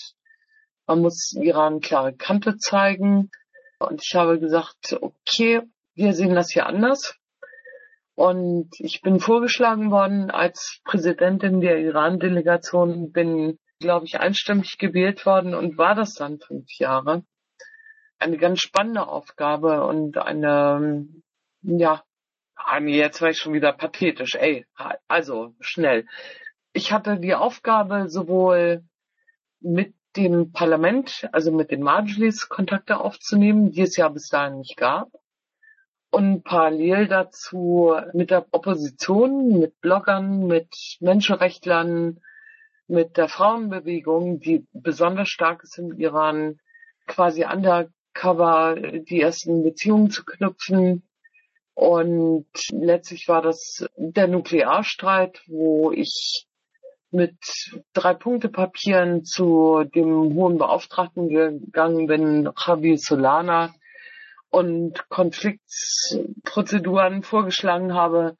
Also ihr kennt das, äh, also dafür klettert schnell auf den Baum rauf, aber kommt nicht wieder runter. Das war eine absolut erfüllende Aufgabe, wo ich kennengelernt habe, dass man schwarz-weiß nicht denken darf. Ich habe bis heute sehr gute Beziehungen in den Iran, aber auch zur Diaspora der Opposition im europäischen Ausland. Und natürlich auch, ja, ich bin mit im Vorsitz von internationalen Initiativen gegen die Nuklearkrise wo ich glaube, das meiste gelernt zu haben und Diplomatie und das ist spannend für uns Piraten, weil wir haben viel mehr Möglichkeiten als andere Parteien über unsere Instrumente unterschwellig also wenn alle oben crashen und zusammenknallen, dass wir Dialoge aufbauen können, um den Menschen selber Unterstützung zu geben, sobald sie das dann wollen. Nur so weit, weiter natürlich nicht. Das ist ein sehr interessanter Gedankengang, sehr schön. Da werden wir sicherlich nochmal bei der übernächsten und letzten Frage darauf zurückkommen, auf diese Möglichkeiten. Es ist ja im Rahmen der Debatte über die europäische Entwicklung gibt es ja verschiedene Themenfälle. Eins sehr kontrovers geführtes ist, wenn wir die Nationalstaatlichkeit immer mehr zugunsten unserer Gemeinsamkeiten verlieren und uns weiterentwickeln als Europäer, dann gäbe es den logischen Schluss, ich lasse das bewusst im Konjunktiv, hier auch dann entsprechend in der Verteidigungspolitik auf eine europäische Armee zu setzen. Wie stehst du zu diesem Ansatz, zu der Idee an einer europäischen Armee als solches? Das Witzige, sag ich mal, obwohl das gar nicht zur Armee passt, ist, dass ein solcher Gedanke vor drei Jahren veröffentlicht wurde. Nur ein Gedanke, kein Konzept von Pöttering, damals Präsident in einem Parlament, wie nennt man das, Vorsitzender des Europäischen Parlaments, genau, unter der Bezeichnung SAFE. Das ist damals nicht mehr gewesen als ein Wortspiel. SAFE heißt Synchronized Armed Force of Europe. Und sein Ideal war halt einfach, äh, wir machen also so eine synchronisierte europäische Armee. Ich hatte das Glück, das zweimal auf der Europäischen Sicherheitskonferenz, die in Berlin stattfindet, auf dem Podium zu diskutieren. Dieses SAFE ist ähnlich wie die Vereinigten Staaten von Europa aus meiner Sicht. Ich rede jetzt gar nicht von Illusionen, Utopie oder sowas, sondern einfach von einer Expertise des Kennens, vielleicht so ein bisschen von innen der europäischen Armeen, ähm, ist eine Illusion. Es gibt aber Schritte, die sinnvoll sind. Es gibt gerade von Linken äh, oft kritisierte Verteidigungsagentur EAS in, in Brüssel, die einen eigentlich sehr sinnvollen Auftrag hat, nämlich zu gucken, ob man nicht Synergieeffekte der europäischen Armeen erzeugen kann.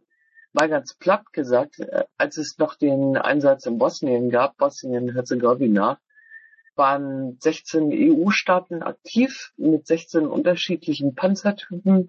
Das heißt, du brauchst das Know-how, du brauchst die äh, Infrastruktur und alles, ähm, um 16 unterschiedliche Panzertypen in Bosnien-Herzegowina selber reparieren zu können das ist alles total Quatsch, überflüssig.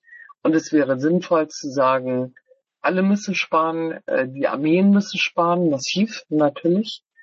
Und äh, jeder Staat muss nicht mehr alles können. Also nicht jeder braucht einen Lufttransporter, Seetransporter, Panzer und so weiter und so fort, sondern man verfolgt eine Idee innerhalb Europas, dass man sagt, da wo es völkerrechtlich legitimiert ist, und wir bestimmte Streitkräftekapazitäten brauchen, machen wir das in Europa so, dass jedes Land einen Beitrag macht und nicht alles, jeder alles doppelt. Das ist okay, das kann ich mir vorstellen, das ist erstrebenswert. Da muss man doch über das Völkerrecht reden, was ich jetzt nicht mache, außer ja Fragen dazu, aber die Vereinigten Armeekräfte von Europa sehe ich selber auch als sehr kritisch weil solange wir nicht demokratisch legitimierte Strukturen in Europa haben, wäre die Gefahr einer Militarisierung durch einzelne Staaten zu groß. Das ist auf jeden Fall ein klares Statement. Danke dafür. Jetzt kommen wir nochmal dahin, wo du vorhin sagtest, du wirst pathetisch. Ich persönlich habe das ja eher so umschrieben, so du gehst mit Herz daran, auch mal visionär zu gucken, was können wir eigentlich wirklich tun, um Veränderungen zu bewegen? Und genau das soll auch meine letzte Frage sein. Wie siehst du die Bedeutung europäischer Parteien für die zukünftige Entwicklung Europas? Natürlich, ich als Pirat spezifiziere die Frage, auch die Bedeutung der Piratenparteien Europas.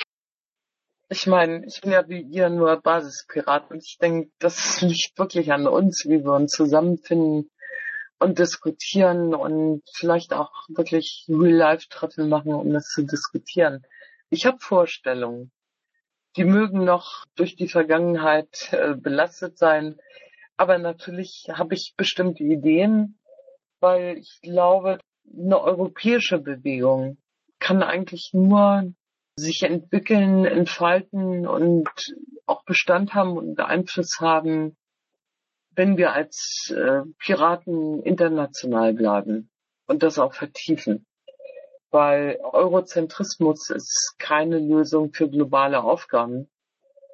Und ich denke, dass wir schauen sollten, wie wir Bündnisse schaffen. Und zwar Bündnispartner zu finden auf Augenhöhe. Also keine Piraten und die auch nicht als Piraten zu versuchen zu aktivieren, sondern es gibt, ich sage das jetzt mal aus meiner Perspektive, ich meine, ich koordiniere ungefähr 300 Abgeordnete aus 65 Ländern im Bereich Konfliktprävention, Bündnispartner zu suchen, wo wir einfach nur ein Angebot geben mit unseren eigenen Möglichkeiten zu sagen, für Fall, Fall für Fall können wir was gemeinsam bewegen. Ich sag mal ein konkretes Beispiel die AG Außensicherheitspolitik und wir sollten da unbedingt einen Kurzschluss, also nicht negativ, sondern positiv suchen. Auch mit der AG Europa ist die Situation Tunesien, Ägypten letztes Jahr. Wir haben das schon diskutiert zusammen mit unseren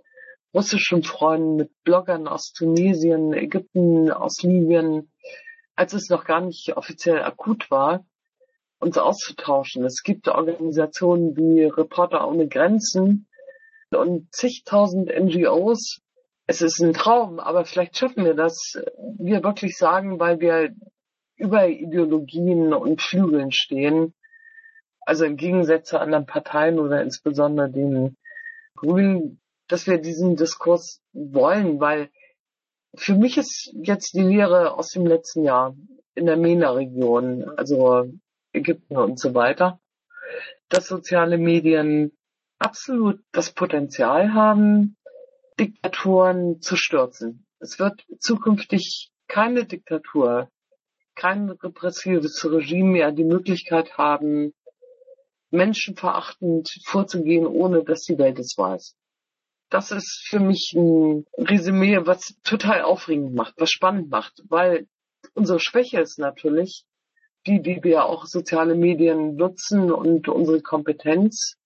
Wir wissen um unsere Schwäche. Wir können nach dem Sturz nicht dazu beitragen, im Moment jedenfalls nicht. Ich will jetzt nicht sagen, Demokratien zu schaffen, weil ich hasse es zu sagen, das westliche Modell von Demokratie wollen wir überstülpen auf andere Gesellschaften, auf andere Religionen. Wir können stürzen, aber wir können nicht aktiv dazu beitragen, im Moment Neues, was die Menschen dort vor Ort wollen, mit durchzusetzen. Und darin sehe ich unsere Aufgabe. Das lasse ich gern so stehen. Das ist ein zutiefst piratischer Gedanke, dass wir unseren eigenen Horizont öffnen und darüber hinausgehen, um damit vielleicht ein Stück weit die Art und Weise zu verändern, wie Politik gemacht wird und ich bedanke mich für den Themenkomplex auf jeden Fall. Für mich war das sehr interessant, was du hier gesagt hast. Und ich denke, es wären noch ein, zwei Fragen. Ich sehe schon, da sind schon die ersten dazu offen sein. Und ich gebe das dann ans Saalmikrofon jetzt weiter. Und zwar an den Prin 02 zuerst. Gerade die letzte Äußerung verstehe ich jetzt so, dass du meinst, die Piraten sollten auch das Responsibility to Protect also auch eine, im Fall eines Bürgerkriegs, wie jetzt zum Beispiel in Syrien, sich verpflichtet fühlen, über die UN da militärisch tätig zu werden. Verstehe ich das richtig? Nein, ganz und gar nicht. Ich bin zwar Vorsitzende des internationalen Netzwerkes für Human Security und Responsibility to Protect, aber der Sinn dessen ist, herauszufinden, neue Strategien für eine mögliche Instanz, die ein solches Handeln legitimiert. Das kann ja nicht der Pentagon sein oder was weiß ich was, sondern wir sagen, es mag Situationen geben, wo diese Verantwortung besteht. Sie darf aber nicht missbraucht werden, nicht instrumentalisiert werden. Darauf gibt es bisher keine Antwort. Und die zu finden, würde ich wirklich piratisch finden. Also genau das ist der Punkt, da wollte ich eigentlich auch gerade mal fragen, weil die Rolle der sozialen Medien, die ist ja ziemlich ambivalent. Das heißt, ich, ich konnte es nicht einschätzen persönlich, wo jetzt in Syrien oder in Libyen diese Twitterer oder jetzt im Iran auch wo dann im Westen so gerne in den Medien als diese Rebellen, weniger Rebellen, aber diese, also das Volks halt, die Volksrevolution da, dass die gegen ihr Regime da vorgehen, also ob das jetzt echt ist oder ob das jetzt irgendwo von einer ausländischen Organisation oder Geheimdienst dann irgendwo gesteuert ist, von irgendeiner anderen opponierenden Gruppe da. Deswegen, ja, ist jetzt die Frage eigentlich, äh, was man dann als Diktatur dann auch wirklich definieren kann oder was für Möglichkeiten man da hat, diese Responsibility to Protect wie man das sicher gehen kann, wenn man so eine Instanz sieht oder äh, schaffen will, wo vielleicht ein Eingreifen gerechtfertigt ist, äh, wie man es sicher gehen kann, eben, dass es wirklich auch so ist und man da keinen Irrtum unterliegt, also keinen Bären aufgebunden bekommt. Der Bär, da beantwortet die Bär. genau das ist das Problem. Ich glaube, dass die Bewegungen wirklich vom Volk ausgegangen sind, jedenfalls von denen, die jahrzehntelang unterdrückt worden sind.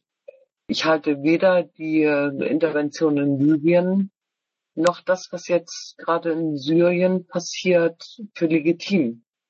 Wenn man weiß, und ich glaube, das nach vielen Lektüren zu wissen, dass die syrische Opposition über den CIA gesteuert bewaffnet wird, dass man versucht, über sogenannte Fremdkräfte, also aus Sicht von USA und anderen, eine vermeintliche Opposition zu bewaffnen, um das herrschende Regime zu schlagen, das ist für mich kein Fall von Atopie. Für mich ist das eine Frage an uns Piraten international. Wie schaffen wir es, uns zu koordinieren? Weil wir haben die Möglichkeit als Einzige, ich will das nochmal sagen, wenn irgendwo was vor Ort passiert, das war in Ägypten und Tunesien so, wir schalten unsere Mammel-Konferenz, manchmal zweitäglich haben wir es gemacht. Wir haben unsere russischen Piraten drin, die sehr viele Erfahrungen haben. Unseren Piraten aus Shanghai, wir haben den drin, der gerade Japan Fukushima überlebt hat. Wir haben den Zugang zu Bloggern wie schaffen wir unsere Strukturen, diesen Austausch kurzfristig vorzunehmen, weil was die anderen machen, egal ob jetzt die EU oder Parteien in Deutschland, die fangen erstens an, wenn es knallt. Zweitens diskutieren sie im Arbeitskreis und im Bundesvorstand, ob es sich lohnt, eine Delegation zu schicken. Dann entsenden sie drei Abgeordnete, begleitet vom BKA wegen Sicherheitsgründen, dann kommen die irgendwo in die Region, können sie nicht frei bewegen, weil sie natürlich ein subversives Element sind, dann kommen die zurück, schreiben einen Bericht und irgendwann wird diskutiert, ob man was dazu macht. Wir Piraten können das ganz anders. Und da ist unsere Herausforderung. Da will ich hin. Und dann haben wir die Expertise vor Ort von den Menschen, die dort leben. Und dann können wir uns von Fall zu Fall vielleicht hoffentlich ein Bild machen, ob es richtig ist zu überlegen, ob eine Verteidigung zugunsten der Menschen verpflichtend ist. Und dann müssen wir immer noch prüfen, ob dieser Gedanke instrumentalisiert wird von der NATO, von den USA oder anderen, oder ob wir überzeugt sind, dass wir diese Forderung erheben. Das ist mein Anspruch an uns. Ja, also ich habe nur eine ganz, ganz kurze Frage. Ähm, wir haben so ein Europa-Heftchen Europa heute bekommen und da ging es auch um die Integration der Türkei in Europa. Und da stand drin, dass äh, sollte Zypern den EU-Ratsvorsitz übernehmen, was sie ja bekanntlich am 1. Juni gemacht haben, dass die Türkei dann die Beziehungen zu Europa einfrieren möchte. Punkt A, ist dem so? Und Punkt B, was hältst du davon? Also erstens, ich bin jetzt gerade im Ausland gewesen, ich weiß es nicht. Zweitens, ich denke, dass diese Art von Fantasie falsch ist. Die Türkei wird das nicht machen, wird nicht einfrieren. Drittens, was die äh, Dänen, die ja davor die Ratspräsidentschaft hatten, sich geleistet haben äh, im Hinblick auf Wiedereinführung von Visakontrollen im Schengen-Raum. Das ist eigentlich kaum noch zu übertreffen und stößt Gott sei Dank überall auf Widerstand. Ich halte das für eine politische These, die aus interessierten Kreisen gestreut wird. Die Türkei wird dementsprechend aus meiner Sicht nicht so handeln. Ja, die Frage ging eigentlich mehr an die äh, Agela, ob dem so ist, weil ich habe das aktuell nicht verfolgt. Ich habe in den Medien nichts darüber gehört, nur dass Zypern den EU-Ratsvorsitz übernommen hat und von daher, ich meine, wenn die da jetzt äh, eh nichts gemacht haben, dann ist das ja auch nicht so relevant, was jetzt genau die Meinung von äh, jedem hier in der Runde ist, äh, ob das gut ist oder schlecht ist. Das denke ich auch, dass wir das nicht hier machen müssen, aber du bist natürlich herzlich eingeladen, zur AG Europa zu kommen. Und dann können wir da gern drüber sprechen. Bonn Europa war dran. Ja, hallo. Jetzt eine ganz kurze Frage an die Angelika. Wir haben ja gerade gesprochen über die Thematik, dass die Türkei vielleicht sich zurückziehen könnte, Pantürkismus etc. Könnte es nicht auch sein, dass auf europäischer Seite in der Europäischen Union allmählich die Bereitschaft, die Türkei zu integrieren, auch nachlässt? Ich meine, die Verhandlungen dauern jetzt meiner schon fast acht, neun Jahre und wir kommen von den 45 Kapiteln, sind glaube ich jetzt bis jetzt gerade 13 abgearbeitet. Wie denkst du, Angelika, ist in Europa wirklich noch eine Bereitschaft vorhanden, die Türkei in die EU aufzunehmen? Die Verhandlungen mit der Türkei laufen seit 20 Jahren und es ist ein Facettenspiel und ein Jonglieren der europäischen Nationalmächte, nicht der Europäischen Union. Man ist unglaubwürdig, man hat immer wieder versprochen und wir sind jetzt auf Messerschneide, sag ich mal. Entweder wir machen es ernst und das habe ich vorhin gesagt, ich hoffe, die Europäische Union bekommt das Angebot das heißt ja nicht, dass sie von heute auf morgen Mitglied wird, sondern es wären nochmal zehn Jahre. Meine viel größere Sorge ist, also weil ich die Türkei gut kenne und die Menschen, die sind inzwischen so selbstbewusst, souverän, dass sie irgendwann sagen, die EU hat die ganze Zeit mit uns gespielt, wir orientieren uns anders. Und das wäre ein absoluter Verlust bin mal böse, ich unterbreche mal oder quasi, weil ich wollte vorhin ja auch zu dem Thema was schon sagen. Angelika kennt Türkei, glaube ich, gut genug. Ich habe auch die Türkei sehr, sehr gut auch aus dem Inneren kennengelernt. Ich bin auch in Regierungskreisen oder äh, Behördenkreisen unterwegs gewesen dort unten. Es war eine extreme Pro-Europa-Stimmung dabei und äh, durch die nationalen Interessen, unter anderem durch Deutschland, die äh, zum Beispiel durch CDU, FDP vertreten worden ist, ist dort natürlich einiges vergrault worden und die Stimmung so was, man sagt, wir können auch ohne die EU, ist immer mehr gewachsen und äh, eigentlich ist, sage ich mal, die Türkei ein hervorragender Brückenkopf ein wirklich guter Partner, der auch mit Deutschland schon äh, sehr, sehr lange eigentlich zusammengearbeitet hatte vor Ort. Die Mentalität, auch wenn das nicht immer so mal auffällt, ist schon in gewisser Weise Art, äh, sag ich mal, verträglich auch mit Deutschland, auch mit mitteleuropäischen Interessen. Es wird bloß gerne ignoriert und man sieht natürlich nur die schlechten Sachen. Die werden natürlich nach vorne gekehrt und die guten Sachen, auch die guten Entwicklungen, die da sind, sind immer negiert worden und das darf man immer nicht vergessen und ich hoffe mal für mich persönlich, dass die Brücke zur Türkei noch nicht endgültig zerbrochen ist, weil momentan haben wir noch die Möglichkeit, die Türkei die Nächchen einzufangen, ist vielleicht der falsche Begriff, aber das könnte noch klappen, dass man sagt, wir finden einen gemeinsamen Weg mit Europa, innerhalb, also mit der Türkei zusammen, weil auch ich betrachte die Türkei als einen sehr wichtigen Partner, äh, der mehr europäisch ist, als manch andere das teilweise denken. Und sie haben wirklich eine sehr, sehr gute Entwicklung gemacht, auch wirtschaftlich. Ganz kurz. Ich habe eine Idee mal entwickelt. Und zwar wollte ich versuchen, die Türkei zu bewegen auf höchster Ebene. Ich war vor drei Jahren, habe ich ein Projekt geleitet, die Energieerzeugung über Sonnenenergie in der Türkei für europäische Stromlieferungen nutzbar zu machen. Wäre das ein Weg, um die Integration und die Näherführung der Türkei in Europa wieder interessanter zu machen, auch für uns Europäer, die Türkei als Lieferant von Strom für die energiehungrigen EU-Bürger? Es geht nicht nur um die Frage Energie, es geht aus meiner Sicht viel mehr also du hast ja natürlich recht, aber wenn wir uns angucken, die Beziehungen zu Iran und der aktuellen Krise. Ich habe als Vorsitzende dieses Netzwerkes vom West-Institut, wir haben geschafft, das erste Mal Parlamentarier aus Afghanistan und Pakistan zusammenzubringen. Das geht nur in der Türkei im Moment zum Beispiel, weil sie moderieren und versuchen auch äh, zu deeskalieren.